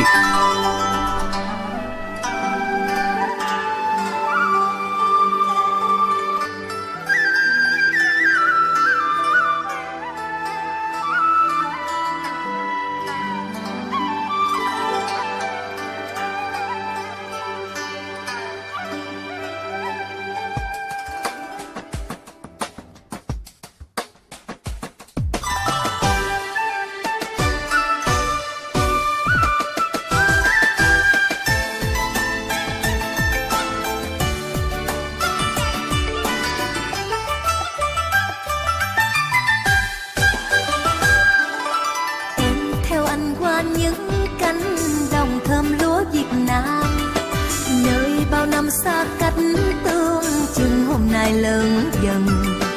Lòng buồn dời dời xa xăm, gợi lại kỷ niệm khô môi thương khói lam ban chiều và mái tranh thuở còn nằm đôi cây me che bóng mát môi, chiều ta đứng chờ nhau. Như âm xưa như ngỡ, sống lại bên giây phút đầu nào ngọt ngào cho nhau. Tình nào hò hẹn mãi sau thôi hãy xem như cuộc đời muốn quên chìm vào lắng sâu. Những năm tháng xa rời bạn bè, nhớ thương quá cây phượng ngày hè. Mùa nước lên đinh điện trổ bông bao nhiêu buồn vui ôm trọn vào lòng. Lục bình trôi níu dòng đời trôi giọt lệ rơi thấm mặn bờ môi. Uống chung nhỏ chén tình ngất trao để quên thương đau. Quê hương em con gái áo bà ba gánh mạ non. Câu ca dao trên lúa bốn ngàn năm hương vẫn còn. Còn rung đồng mùi thơm rơm, đường về nhà càng vui hơn. Đậm đà mến thương. Xanh xanh xanh xanh cánh đồng quê một màu xanh tốt lành. Vui vui vui vui, ta cùng nhau hân hoan câu ca vui. Hãy nhớ đến quê hương nơi này, hãy nhớ đến những gì còn mãi nơi đây. Và sẽ thấy trong lòng mình có tình yêu quê hương.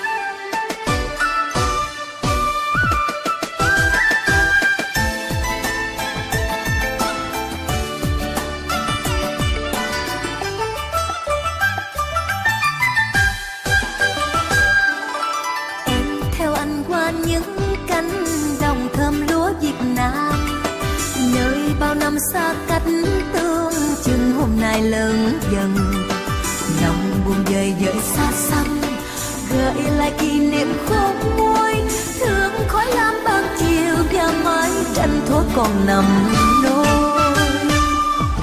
Cây là che bóng mát môi, chiều ta đứng chờ nhau. Dư âm xưa như ngỡ sông lại bên về phục đầu. Lời nào ngọt ngào cho nhau, tình nào hò hẹn mãi sau thôi hãy xem như cuộc đời ngóng vườn chìm vào lắng sâu.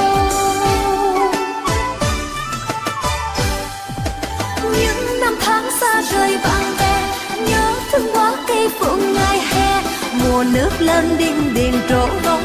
Bao nhiêu bông vui ôm trọn vào lòng. Lục bình trôi níu dòng đời trôi. Giọt lệ rơi thấm mặn bờ môi. Uống chung nhau chén tình ngất trao để quên thương đau. Quê hương em con gái áo bà ba gánh mạ non. Câu ca dao trên lúa bốn ngàn năm hương vẫn còn ruộng đồng mùi thơm rơm. Đường về nhà càng vui hơn. Ta hãy đóng cho thân trang dáng tình đậm đà mến thương. Còn ruộng đồng mùi thơm rơm, đường về nhà càng vui hơn. Ta hãy đóng cho thân trang dáng tình đậm đà mến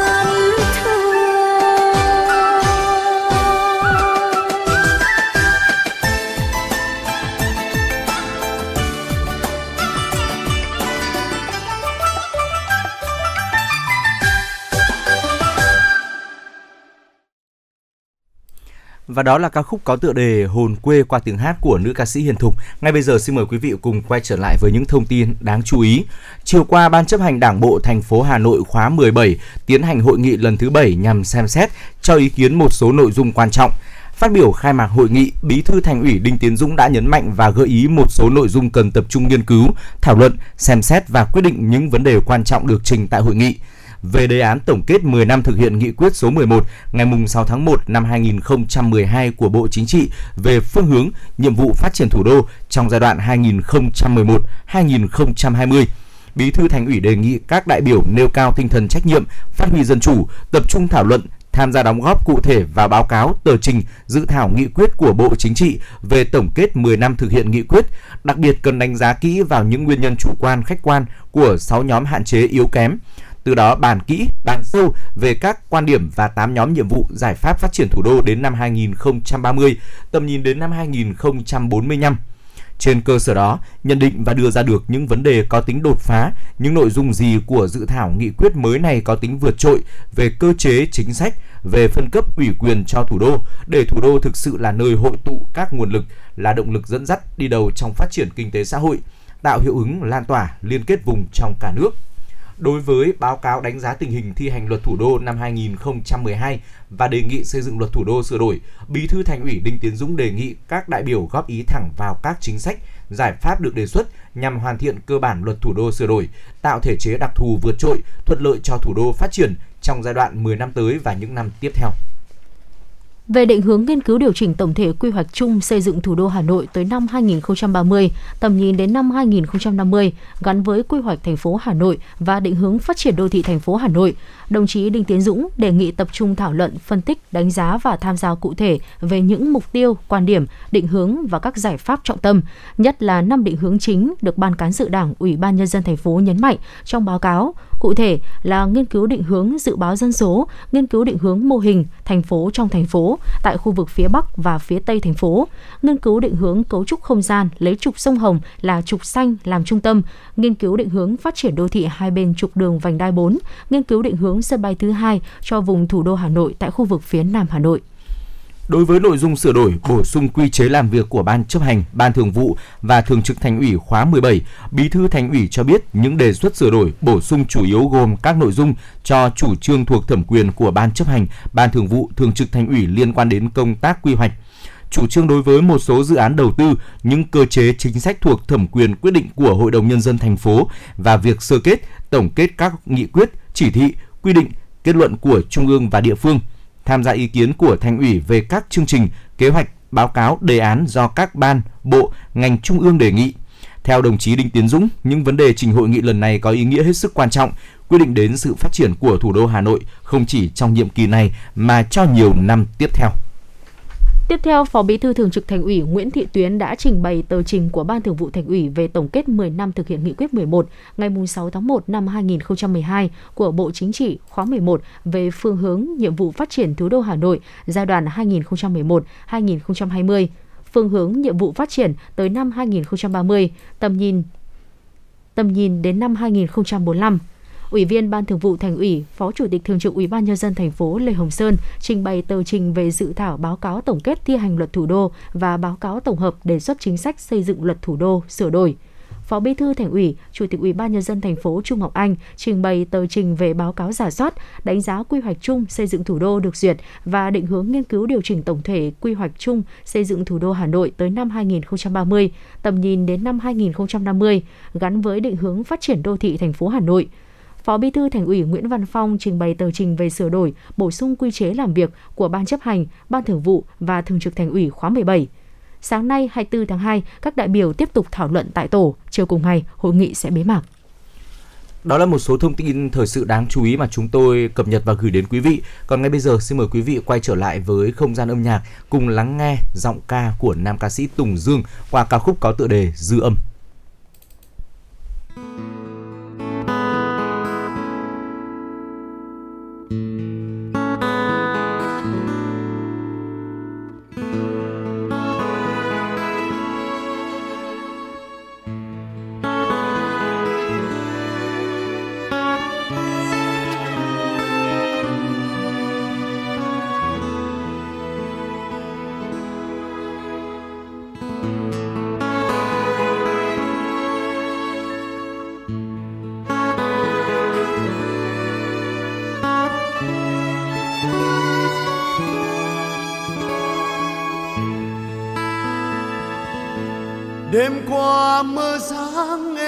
Đang ôm đàn dịu muôn tiếng thơ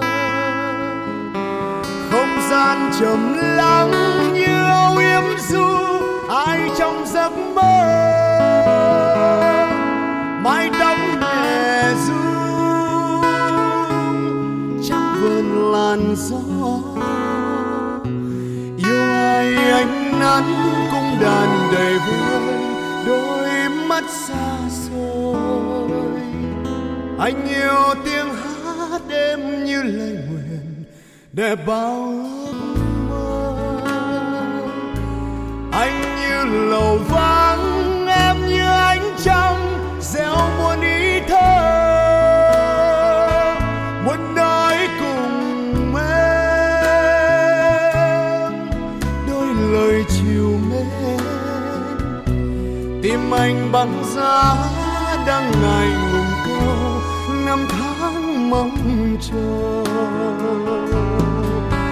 hẹn em từ muôn kiếp trước, nhớ em mấy thua bạc đầu anh đã âu sầu vì đường tơ vương vấn anh để cùng đàn, đưa em về đâu?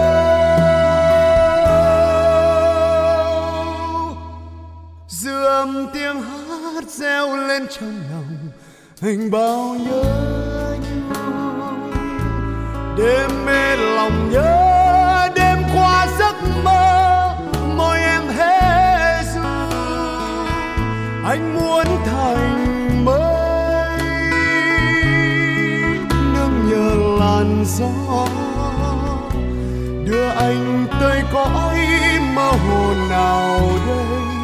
muôn kiếp bên đâu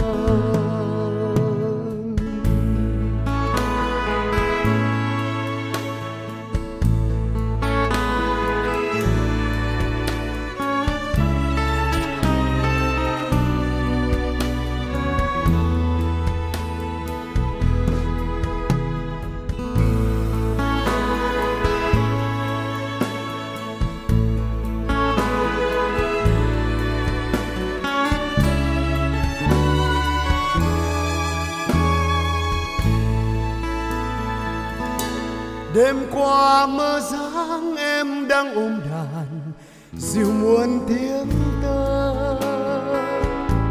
Không gian trầm lắng như âu yếm du, ai trong giấc mơ?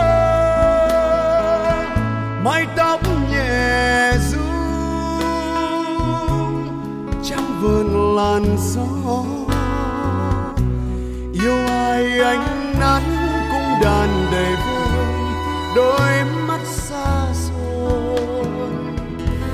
Anh yêu tiếng hát đêm như lời nguyện để bao ước mơ. Anh như lầu vắng, em như ánh trăng gieo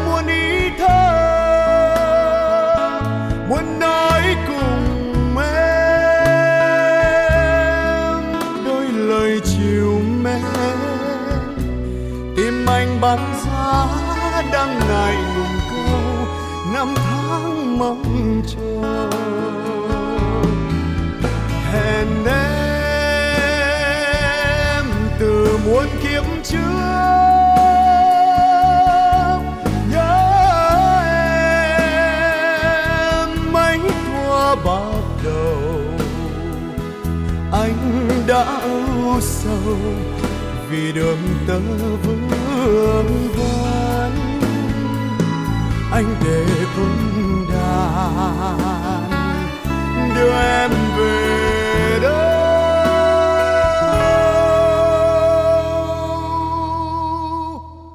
Dư tiếng hát reo lên trong lòng anh bao nhớ nhung, đêm mê lòng nhớ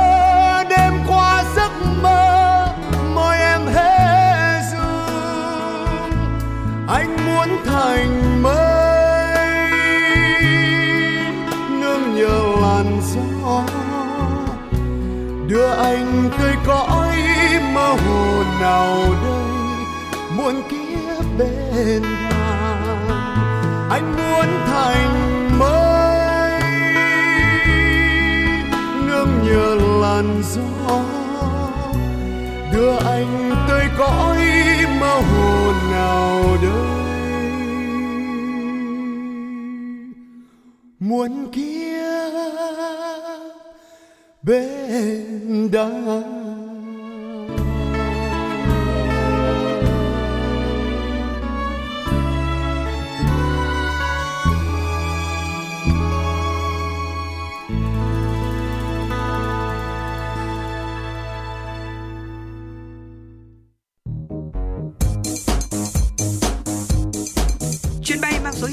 FM96 đang chuẩn bị nâng độ cao. Quý khách hãy thắt dây an toàn, sẵn sàng trải nghiệm những cung bậc cảm xúc cùng FN96. Quý vị và các bạn thân mến, trong cuộc sống thì uh, chúng ta phải cảm ơn những người mà đã làm ta tổn thương. Đôi khi là phải là lời cảm ơn chứ không phải là những lời oán hận. Ở những câu nói chạm đến lòng tự ái của ta đôi khi lại là động lực cho chúng ta phấn đấu cố gắng và thay đổi.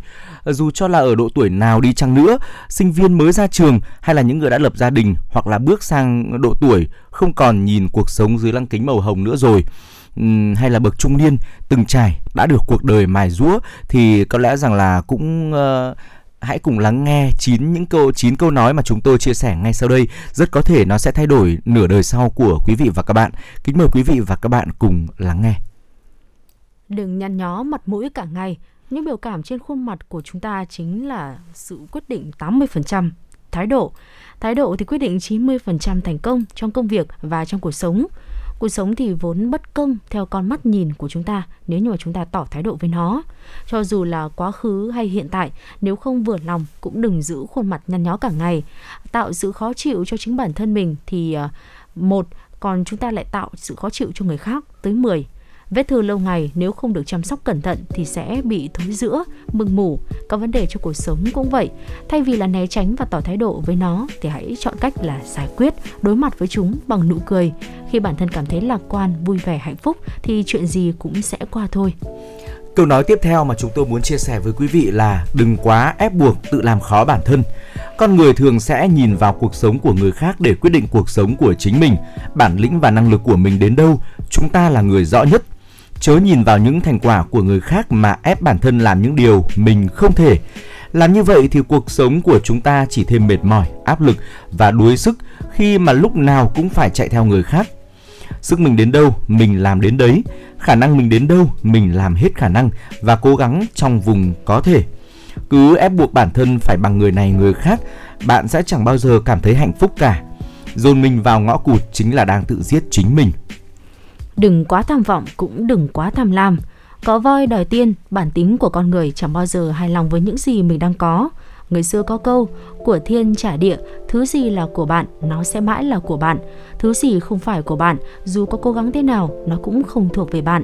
Chí tiến thủ là điều cần thiết và quan trọng trong cuộc sống, nhưng vì tham vọng mà có thể vứt bỏ tất cả, bất chấp mọi thủ đoạn để đạt được nó, thì sớm muộn gì chúng ta lại trở về con số không tròn chỉnh quy luật của thực tế mà chúng ta cần hiểu rõ càng sớm càng tốt không có thứ gì là miễn phí cả.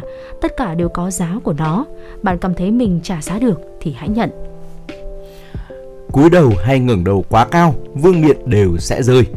Thưa quý vị, cúi đầu thường là biểu hiện của sự thất bại, thua cuộc, nhưng mà ngẩng đầu quá cao cũng khiến vương miện bị rơi đấy ạ. Đôi khi ngẩng cao đầu chỉ là cách giúp lòng hiếu thắng và cái tôi của bạn chiến thắng mà thôi và sẽ làm cho chiếc vương miện của chúng ta bị rơi ra đằng sau. Chỉ có cúi đầu nhưng thẳng lưng mới là tư thế chuẩn mực nhất để chăm chỉ làm việc, xây dựng cuộc sống.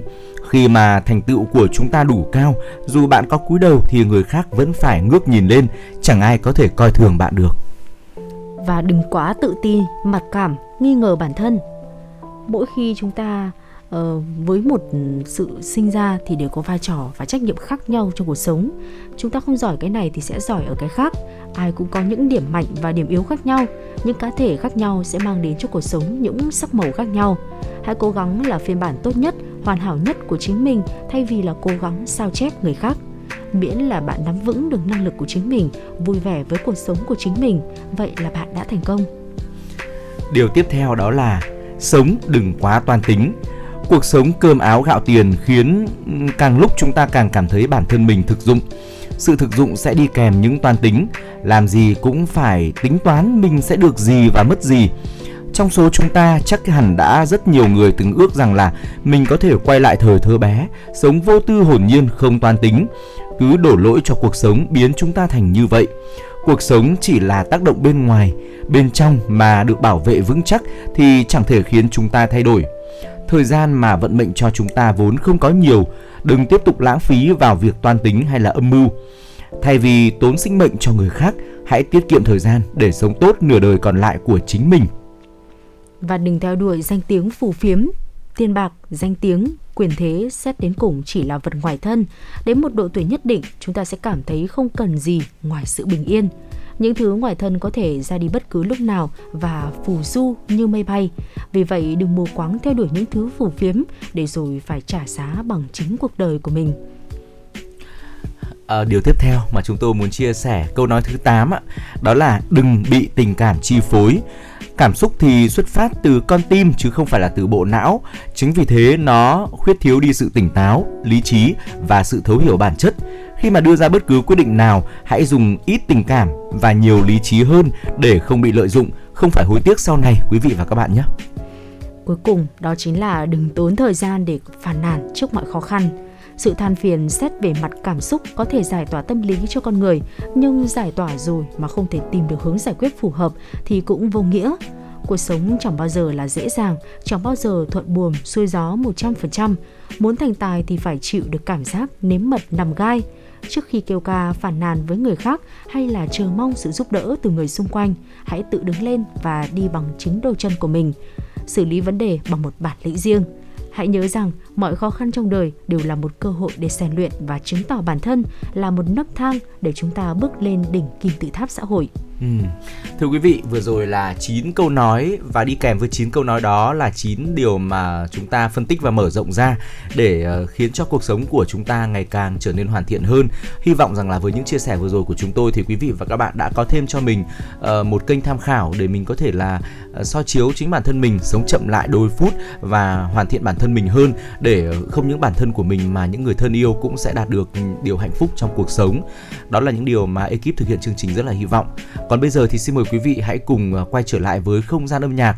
Mời quý vị cùng đến với ca khúc có tựa đề Phút ban đầu qua tiếng hát của nam ca sĩ Hoài Lâm.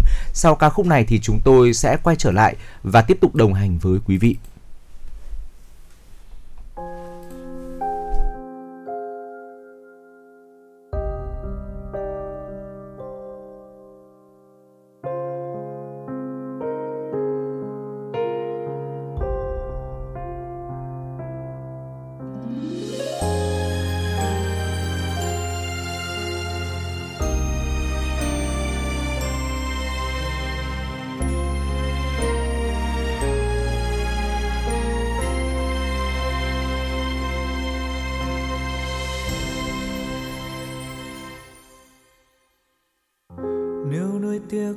Trong bao tiếc nuối để yêu thương xa thật xa.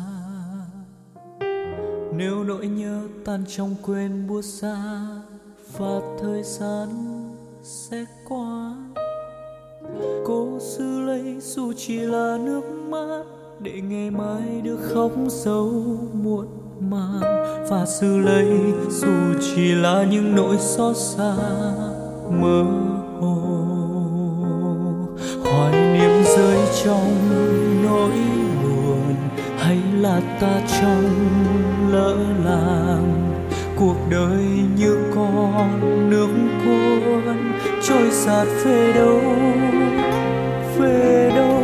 Đừng để những ký ức là tiếc nuối. Đừng để yêu thương này xa khuất chân trời. Đừng để ta tan trong con sóng buốt xa giữa muôn trùng quên lãng. Dù cho tháng năm kia đổi thay, dù cho bao mong manh mãi nơi này, dù nỗi đau theo muôn ngàn kiếp sau, ta vẫn yêu một lần và mãi mãi. Này người yêu hãy xin tan trong vòng tay. Giữ chặt nhau cho yêu dấu đông đầy, nếu thời gian dừng lại nơi đây. Trở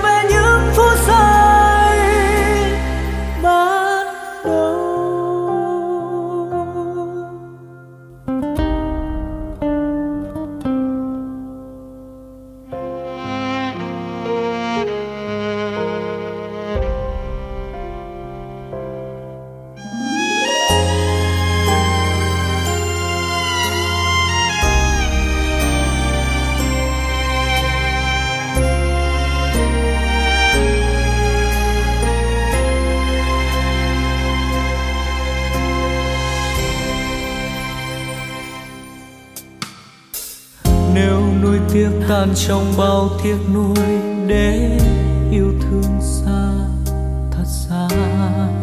Nếu nỗi nhớ tan trong quên buốt xa, và thời gian sẽ qua. Cố giữ lấy dù chỉ là nước mắt, để ngày mai được khóc dấu muộn màng. Và giữ lấy dù chỉ là những nỗi xót xa. Rơi trong nỗi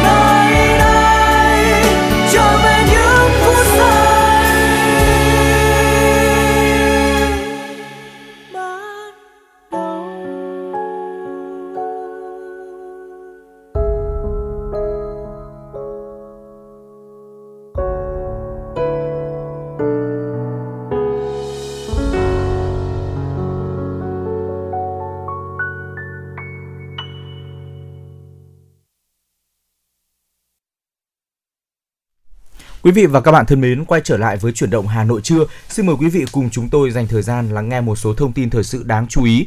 Ủy ban nhân dân thành phố Hà Nội đã ban hành công văn số 504 về đẩy mạnh xây dựng, chỉnh đốn Đảng và hệ thống chính trị, kiên quyết ngăn chặn, đẩy lùi, xử lý nghiêm cán bộ, đảng viên suy thoái về tư tưởng chính trị, đạo đức lối sống, biểu hiện tự diễn biến, tự chuyển hóa.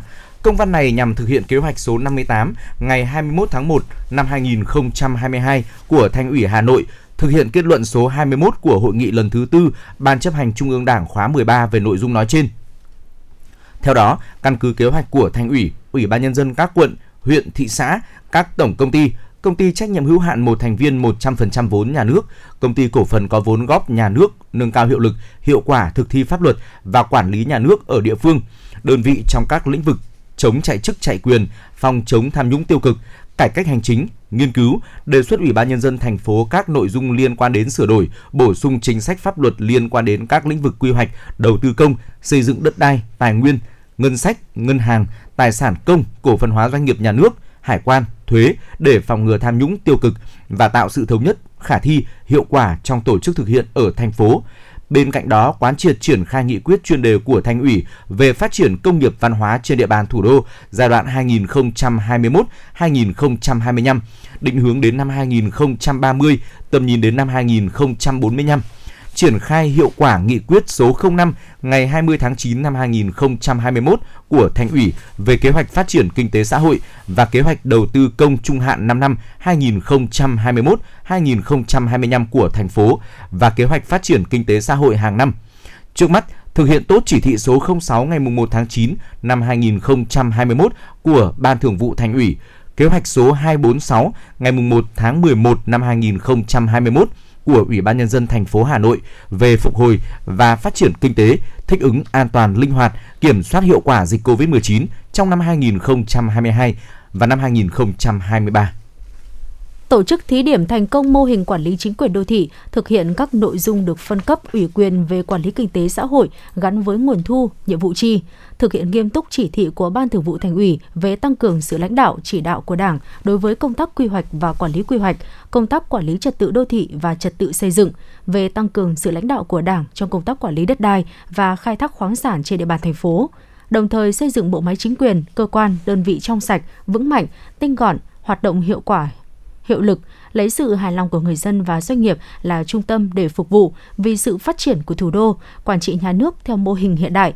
mô hình chính quyền điện tử, đô thị thông minh, tăng cường công khai, minh bạch, trách nhiệm giải trình, kiểm soát quyền lực gắn với siết chặt kỷ cương, kỷ luật, xây dựng đội ngũ cán bộ công chức có đủ phẩm chất, năng lực phục vụ nhân dân và sự phát triển của thủ đô thường xuyên kiểm tra, thanh tra công vụ, nhất là những lĩnh vực liên quan đến quyền lợi hợp pháp chính đáng của nhân dân, kiểm tra thực hiện bộ quy tắc ứng xử của thành phố trong các cơ quan đơn vị, kịp thời phát hiện, xử lý nghiêm biểu hiện tham nhũng tiêu cực, nhũng nhiễu, suy thoái, vi phạm pháp luật.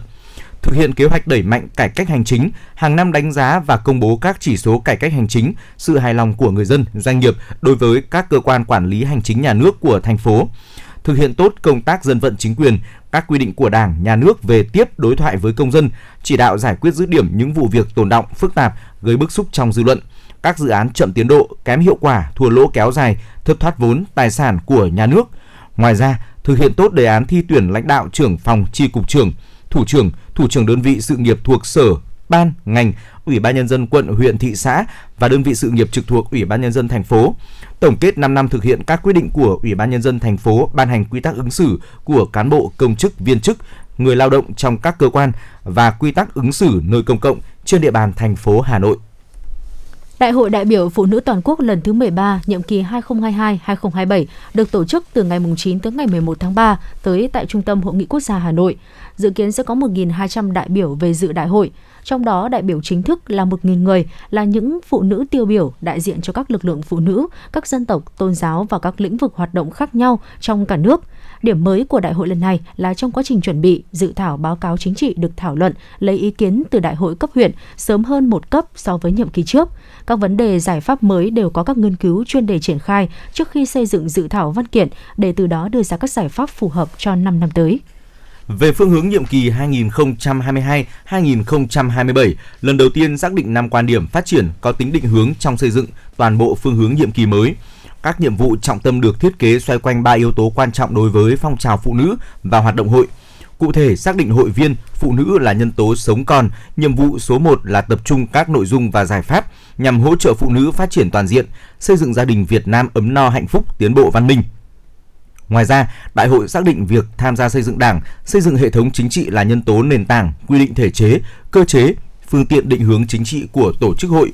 Do đó, đại hội sẽ tập trung vào các giải pháp nhằm chú trọng giám sát, phản biện xã hội và vận động xã hội thực hiện bình đẳng giới, đồng thời thực hiện các giải pháp nhằm xây dựng tổ chức hội vững mạnh, hoạt động chuyên nghiệp, hiệu quả, hội nhập quốc tế. Phiên khai mạc đại hội dự kiến tổ chức vào sáng 10 tháng 3 năm 2022 trong khuôn khổ đại hội sẽ có chương trình đối thoại với Thủ tướng Chính phủ với chủ đề Đối thoại 2030, thúc đẩy bình đẳng giới và trao quyền cho phụ nữ. Tổ chức vào chiều ngày 9 tháng 3 năm 2022, triển lãm Hội Liên hiệp Phụ nữ Việt Nam viết tiếp những ước mơ tại Trung tâm Hội nghị Quốc gia khai mạc vào sáng 9 tháng 3 năm 2022. Ngoài ra, còn có lễ phát động Tết trồng cây với mục tiêu trong dịp này, cán bộ hội viên phụ nữ cả nước trồng 130.000 cây xanh – phát động phụ nữ và nhân dân cả nước ủng hộ bằng tin nhắn nhằm xây dựng 130 mô hình hỗ trợ sinh kế cho phụ nữ vùng biên cương trong chương trình đồng hành cùng phụ nữ biên cương. Thưa quý vị, 120 phút trực tiếp của chương trình chuyển động Hà Nội trưa nay tới đây uh, xin được phép khép lại. Hy vọng rằng là chúng tôi đã có thể mang tới cho quý vị những giây phút uh, thực sự hài lòng và thư giãn trên uh, sóng phát thanh FM 96 của Đài Phát thanh uh, Truyền hình Hà Nội. Và thưa quý vị, ngày hôm nay thì chúng tôi cũng xin được khép lại chương trình tại đây và gửi tặng tới quý vị một giai điệu âm nhạc cuối cùng. Hẹn gặp lại quý vị trong buổi chiều ngày hôm nay từ 16 giờ tới 18 giờ.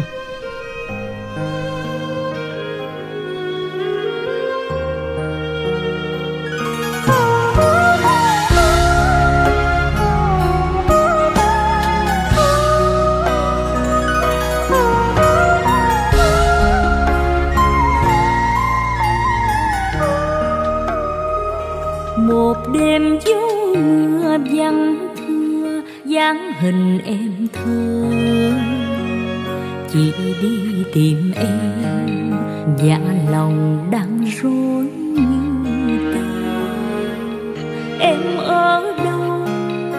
Giờ này em ở đâu? Em có nghe tiếng chị ôi sốt đau chị em chúng ta âu thơ số phận không may chờ ngày lớn, mộng đời thôi trắng đôi tay em ở đâu? Giờ này em ở đâu